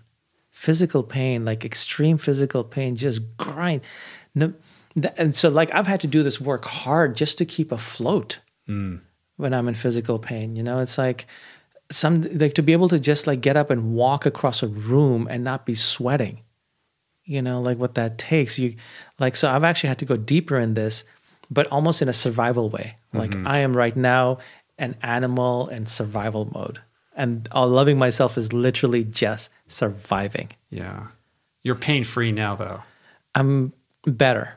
Uh-huh. There are times where I still deal with it, uh, but it's very manageable. I'm getting better. The body's amazing, right? And I literally feel like I've been rebuilding my body. Um, you know, I'm used to being very fit and healthy. Thankfully, the surgery they went the second procedure they did. Now they went in, they went into and took a vein out of my leg, like a big thick pipe, Yeah. and put that in as a as a big conduit. So. Uh-huh. So at least if, because I was like, don't make me go through the experience. Right. If I come So out of this, at least we know that artery is strong now. yeah, it's it's better than you know, like that would have even made it worse. Right. you can, yeah, yeah, yeah. And and what's interesting is is is trying to divine the lesson in all of this, right? Like we were That- joking before the podcast, and you're like, I thought that I'd had I'd been tested, you know, I'd I'd kind of been brought to my knees a couple times in my life, and I felt like I'd learned the lessons and am moving in a good direction. Did I really need, you know, did I really need this to happen? Haven't I already had my wake up moment? Like, why this? Why now? I'll be honest, man. This this brought me to my knees in a way I've never have. Um, I struggle at times. It's like I almost left. Why am I here? I don't. I'm str- especially when you're in pain. Your mind goes there, right? Uh, I, I'm still struggling with it, and I'm so grateful that. So I turned in the final final master of this book. I think the week before I went into surgery, right? And and now this book comes out, and this is a book I so care about. Um, you know, all I have such an obligation to the readers, you know, who emailed me and who gave me their questions that to put this out to the world. That that's the thing I get up for. Like that's why I got on a plane and came to LA to see you is to share this book. You know, it's I, it's like I gave myself this gift before going that experience. I don't know if I had didn't have this book, what I would have done. Honestly, it's like I it's it's something that's bigger than me, that's more important than me. That'll make me get on that plane when if I'm feeling pain, I will get on a plane and come and share the book. Mm-hmm. That that's been a great gift. I don't know where I'd be if I didn't have it. Mm-hmm. And secondly, because I have the book, I read it. Right. and and it's Yeah. like sometimes you know I wrote this for myself, and and so so there are moments in life where it's, a practice like this could literally just make you survive, and sometimes that's all you can do. You know, you're just in sur- it's it's very interesting. That's something I just realized the other day because I've been beating myself up for for being like closed off from everyone and just being curled up in pain and just. I was like, dude, you're, you're survival mode. Yeah. It's okay. Nobody's expecting you be, you know, going on the talk show circuit. You just got out of the hospital. Um, like, I mean, I got yeah. out of hospital in October, but you know, I couldn't wait to get out. It was like the first one they said you might be out. I was like, take these damn things. Worst place to be if you're not feeling well is a hospital. Really, it is the worst place on the planet. Um, all your dignity's gone. You've been poked and prodded twenty four seven. You know, just and that's where a lot of the germs are anyway. Yeah. Right, right, right, right. But it's interesting that after all of this, you're still beating yourself up, measuring yourself against some standard that that nobody else is applying to you. Well, I have to do the self forgiveness practice again, don't I? Yeah, Yeah. don't we all? Yeah, that's that's an interesting thing. I'm realizing that I need to do some of this stuff that more that practice more often than I thought. Um, you know, I'm learning this stuff myself. You know, I'm still evolving it myself, and it's it's very interesting. I've had to go back to it, but in a very different way. And uh, now that I'm getting better, I'm very curious to see the, what the effects of still doing it will be. Yeah. And I think there is there is a deeper lesson in what you just experienced. I think you just need time and distance from it before that becomes evident or clear. But I think I think more will be revealed. I, I think that, that something will come out of that that will that you will then realize is an opportunity. I hope so. You know, I, I always I would believe if you go through something, there's a there's something good that a gift that comes out of it, but it's up to us to find that gift. Right. Right. I mean, one of the things you talk about is this idea of of inverting the idea that things are happening to you and looking at it from the perspective of you happening to things. Or maybe even another corollary to that is things are happening for, for you. you. Yeah. You know? Yeah. That one's been hard with this experience. Yeah. You know, but I think um, maybe it might be who I've become because of it. You know, who I choose to be as I rebuild myself, who I become. We'll mm. see. Yeah. Well, I I can't imagine that you you came out of the and you must have come out of this thinking life is even more precious than I real re, you know previously appreciated and that time is short and we don't know how long we're going to be here and you know if you have a message that you feel strongly about like now is the time to you know give your all to what is most important to you Yeah, I mean, I'm lucky I have it. You know, with with, with putting this book out, um, it's interesting. The thing about Precious, some of those, um, it's weird uh, because time still goes by, slips by, and I find you know we fall back into our way of living, which is just like you know often wasting time. Um, the mind is very interesting how it quickly forgets lessons. One has to be constantly Yeah. reminded. What I like to do is I like to remind myself of feeling, um, just feeling life, feeling blessed by life sometimes, because I have to look at that being surviving, no matter what I went through, as a blessing. There has to be a blessing in there. and what does that look like like what is the actual practice of I do the same thing as I do with the ten breaths, except Yeah. now the light becomes blessings. Uh-huh. I like that. I like that it's so simple and practical. You know, it's not it's there's not a lot of, you know, in the book there's no window dressing around anything woo woo. It's like this is what I did. It feels so much better. Like and here's how you do it. It'll take you 5 minutes. Yeah. You know? I get a lot of emails from people Uh. who say like, what made them use the book or what made them share it was the fact they could tell it was just a guy, just Uh-huh. a dude who wrote dude it. who did it. Yeah. Yeah, yeah. I listened to um, the podcast that you did with Jonathan Fields, and he he put you he put the question to you like, given that you had had an interest in in um, in fiction writing, like why not make this a parable? This book, rather than making it a practical primer, tell, doing some storytelling in a in a in a in a fiction setting. I don't remember what I said to him, but what comes to mind now is because for something like this, you just need the simple truth. Straight to the fact. This works. This is how it works. This is what to do. I think what you also said to him was that that um, it's the honesty, like the personal honesty and accountability, was what in your in your belief was was what made it connect with people. Yeah, it's amazing. People are readers are wonderful. You know, just how they reach out. They give you more than you give. You know, I feel like you give. So, are you still like a Silicon Valley? You live in San Francisco, right? But are you still No, like a I'm- VC and all that, or are you just full on? No, I'm in New York these days. Oh, you are. You're in New York. Okay. Yeah, it was a long flight to come see it. Ah, I thought you came from San Francisco. I didn't man. realize. Wow. Yeah, my flight was delayed multiple that. hours of a full Yeah. cross country. You know, totally worth it. Yeah, yeah. Thank you. Um, no, I run a VC firm uh, that I built on my own after I had lost everything, and I I rebuilt myself, and so I invest in, in tech startups. Mm-hmm. And uh, the writing's what I realize is what I'm putting this planet for, and that's that's the thing that I'm going to leave behind. Right. You know, these books. Um, but yeah, I enjoy. I love working with. I, like I advise some companies. I invest in companies. It keeps that part of my brain active. Right. You know, and and I actually enjoy it. You you know you get to work with people building the future. You know, it's it's fun. Yeah. I, well, you got to write about what just happened to you. Think so? Yeah. But I don't have a. There's no lesson there. Well. I- maybe it's not. It's not yet time to write about it, but at some point, I, I think there there will be a lot that comes out of that. And like I said earlier, I think I think it will be revealed to you. But at some point, you're gonna. I think it's gonna be important that you write about that. Okay, thanks. what else are you? What else are you working on? That's the thing. That's one thing I'm struggling. I've nothing. I've tried writing, and there's nothing that's coming out that's inspiring me. Right. You know. You're in your gestation period. So I'm reading a lot. Hmm. I've actually been reading a lot of physics and, and quantum physics and just diving going down a rabbit hole in nature Wow. reality. That's Just- interesting. Yeah, just like okay, look at look at Stephen Hawking's paper and this and that. Like, what is you know the smart guys, the really smart guys, Uh-huh. their interpretation of nature reality. I've been really uh, fascinated by that. So I'm just kind of like right now, I'm feeding my curiosity about these things. Uh huh.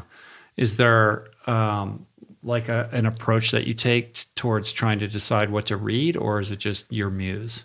It's my muse. It's the internet's. You know, Yeah. you, there's rabbit holes. Um, Reddit is amazing. You can find an expert in everything, or someone who thinks they're an expert in everything. Uh-huh. It's, you know, I've also been working on. Okay, what is my, what is a practical philosophy of life I want to live by after all that I've been give, been through?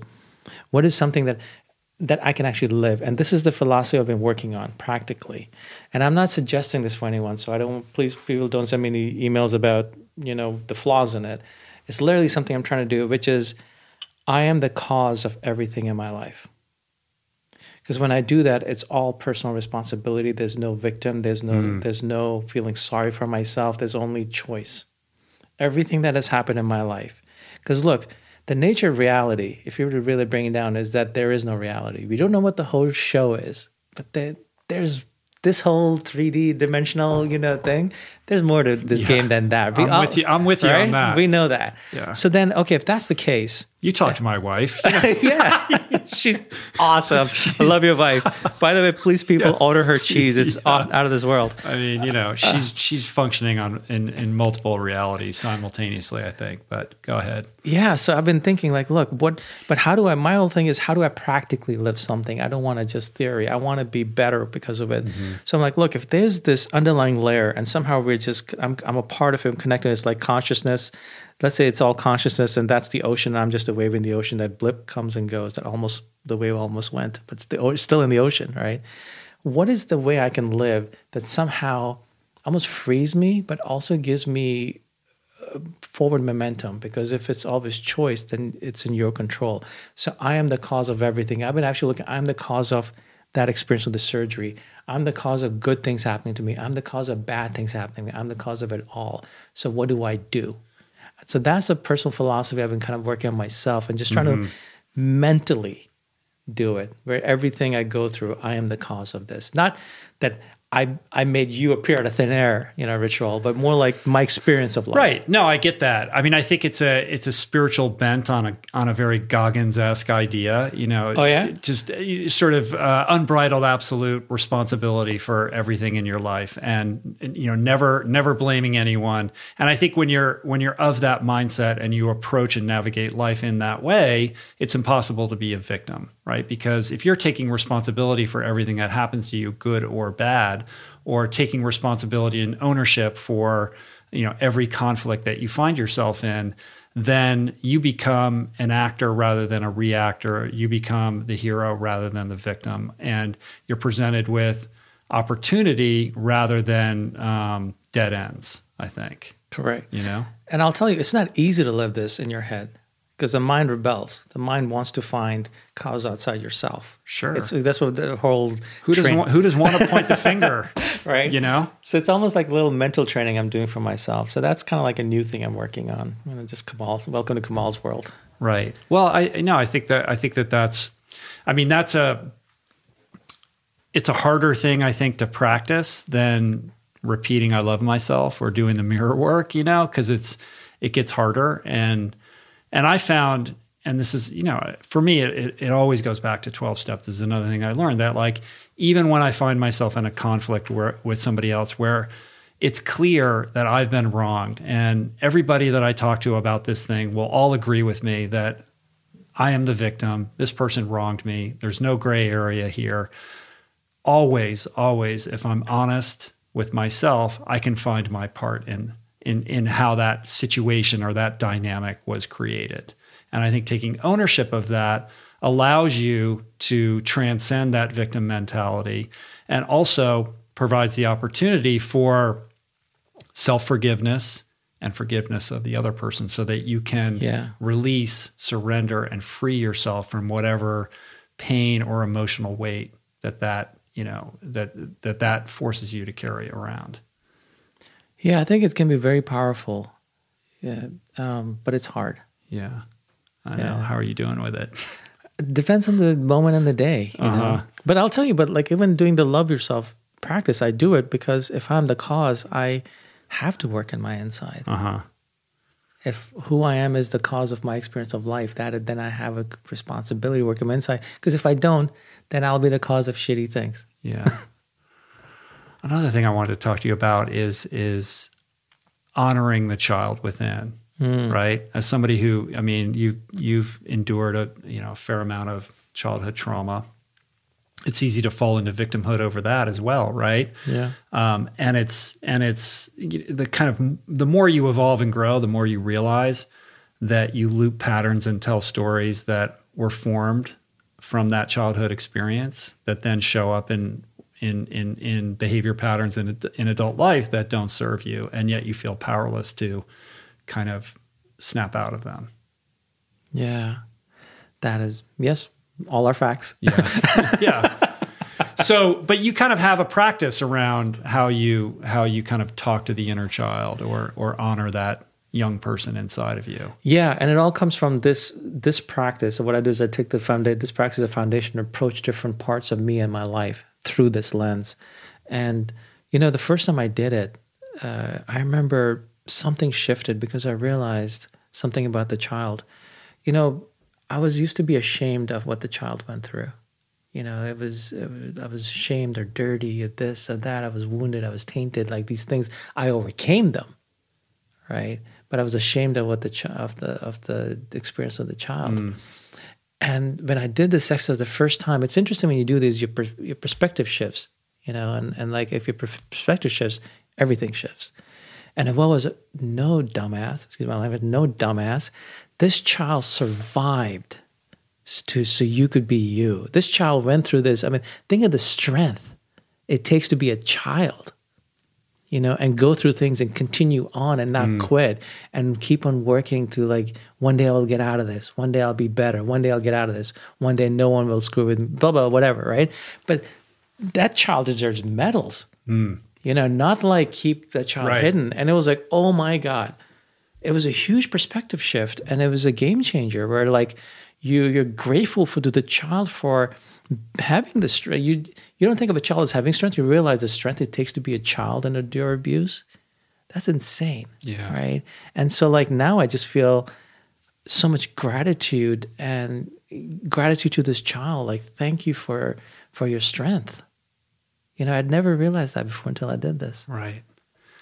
I like that. I mean, that's that's a very cool practice and way to think about that wounding. You know what I mean? When you think about the experience of a child, even a child that grows up in a healthy environment, a young child in the period of 24 hours will throw a couple tantrums, cry a bunch of times, be frustrated, feel uh, angry because they can't communicate their idea or whatever idea they're trying to communicate isn't landing right. Like the emotional turmoil of a childhood experience, even under the best circumstances, is incredibly challenging when you think about it. Like they go through more emotional turmoil in a day than I certainly do, right? So the strength, the capacity of a young person to, you know, weather so much, it seems obvious that we should honor that. Yeah. You know? Yeah. It's kind of it's very interesting. I mentioned this to other people, and it's actually caused that shift to them too. I find I'm not the only one who was that way about his childhood. Uh-huh. You know, when you come from a traumatic childhood, you kind of like want to put it under the rug. You're like, I got over it. Right. That's Yeah, in that's- the past. I'm done with it. Yeah, that. I, I overcame it. I got over it. I'm fine. Right, whatever. But honoring that child who made it happen, who had the strength, you know, that's special. I think that's a good place to end it.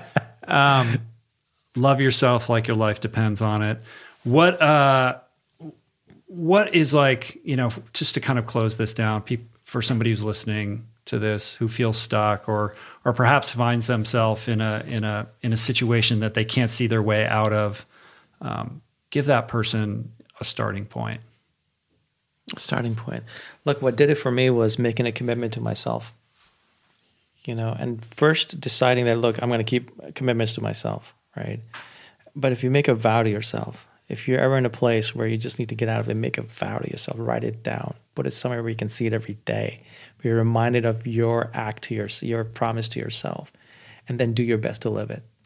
You'll fail horribly every day, but you'll get mm-hmm. better and better. Do your best to live it every day. It's really that simple. That power of that personal commitment to yourself. Yeah. It's that simple. And you don't have to, you know, lose your company and all your money or God, no. you know get God, left by, you know, the, your one love in order for you to take advantage of that, right? I Look- think that's the important thing. Like, Yeah. you know, a lot of people's elevators are going down. They don't realize that they can get off every, you know, at any moment. They have to experience that bottom, and that wake up call is required or necessary to get that person's attention. But the truth is, these tools are powerful and transformative and available to you, you know, wherever and whenever you find yourself. Yeah, it's the human mind. I know. Well, thank you for um, sharing. Oh man, this was so I worth appreciate it. Thank you. um, I love the book. Like I said, it's it's not only packed with these amazing transformational practices, but it's super easy to read and enjoy. Like you can you can literally you know read the whole thing in a in an afternoon. Very easy to digest. So I appreciate that, and that doesn't come easily. That's because you put in those ten thousand hours, right? yeah, yeah, that's um, craft. So Thank you. Thank you for the book. I think it's a I think it's a gift, and I think you're a gift to humanity, and I appreciate the work that you do, my friend. Thank you so, So much. So come back and talk to me anytime. Um, you can uh, find the book at your favorite independent bookseller or Mm-hmm. on Amazon. You can find Kamal on Twitter at Kamal Ravikant, but he will not follow you back because he only follows one person, The Rock. Once you read what the is book, that about? Well, if you read the book, Yeah. you'll understand. um, where else can people uh, find out what you're Twitter? Instagram, the usuals, you know. But just my email address is also in this book. Yeah, Email me, right. but you know, email me if you Do read you, the book. do you respond to all the emails? I do. Sometimes it takes a while because I get backlogged, but I Uh-huh. always do. Wow. People are really good. Sometimes you'll find someone who just has an axe to grind, and you just happen to be the one they want to do it. Polite, respond, and end it. Uh, but most people, I made friends with readers, like people like consider good friends, who reach out to me, just start having conversations. You know, it's amazing. Yeah, that's cool, man. Um, well, I'm going to be in New York this spring. Can we uh, go grab dinner? God, I would love Get it. Get James and we'll all go out for a bite. I would love Some it. Some vegan food. Yes, sir. Okay, thanks, man. Um, all right, that's it. Thank you, Kamal. Appreciate you. Peace. Dude, this is the best interview I've had. Oh, I'm so happy to hear. This is the best interview I've had. Like, I can't wait. Like, That's the title of the podcast now. Kamal Ravikant, the best interview I kid you he's not. ever had. I kid you not. Amazing guy, amazing story. I told you guys, right? Pretty cool. To dig deeper into all things Kamal, check out the links and the resources on the episode page at richroll.com. And be sure to give Kamal some love on the socials. You can find him at Kamal Ravikant on Twitter and Instagram. His book, Love Yourself Like Your Life Depends on It, is available everywhere. Pick it up. Just might change your life or at least your perspective. That's it for today, you guys. Thank you for tuning in. If you would like to support our work here on the show, subscribe to it on Apple Podcasts, Spotify, and YouTube, where you can also leave a review or a comment. Share the show or your favorite episodes with friends or on social media. And you can support us on Patreon at richroll.com forward slash donate. Thanks to everybody who helped put on today's program Jason Camiolo for audio engineering, production, show notes, and interstitial music. Blake Curtis and Margot Lubin for videoing the show, editing it, creating all the short clips that we share on social media. Jessica Miranda for graphics, Ali Rogers for portraits, Georgia Whaley for copywriting, DK for advertiser relationships, and theme music, as always, by Tyler Pyatt, Trapper Pyatt, and Hari Mathis. Thanks for the love, you guys. I appreciate all of you. I hope you are safe. I hope that you are taking care of yourselves and your loved ones. And I'll see you back here in a couple days with another awesome dose of amazing. Until then, peace, Plants. namaste.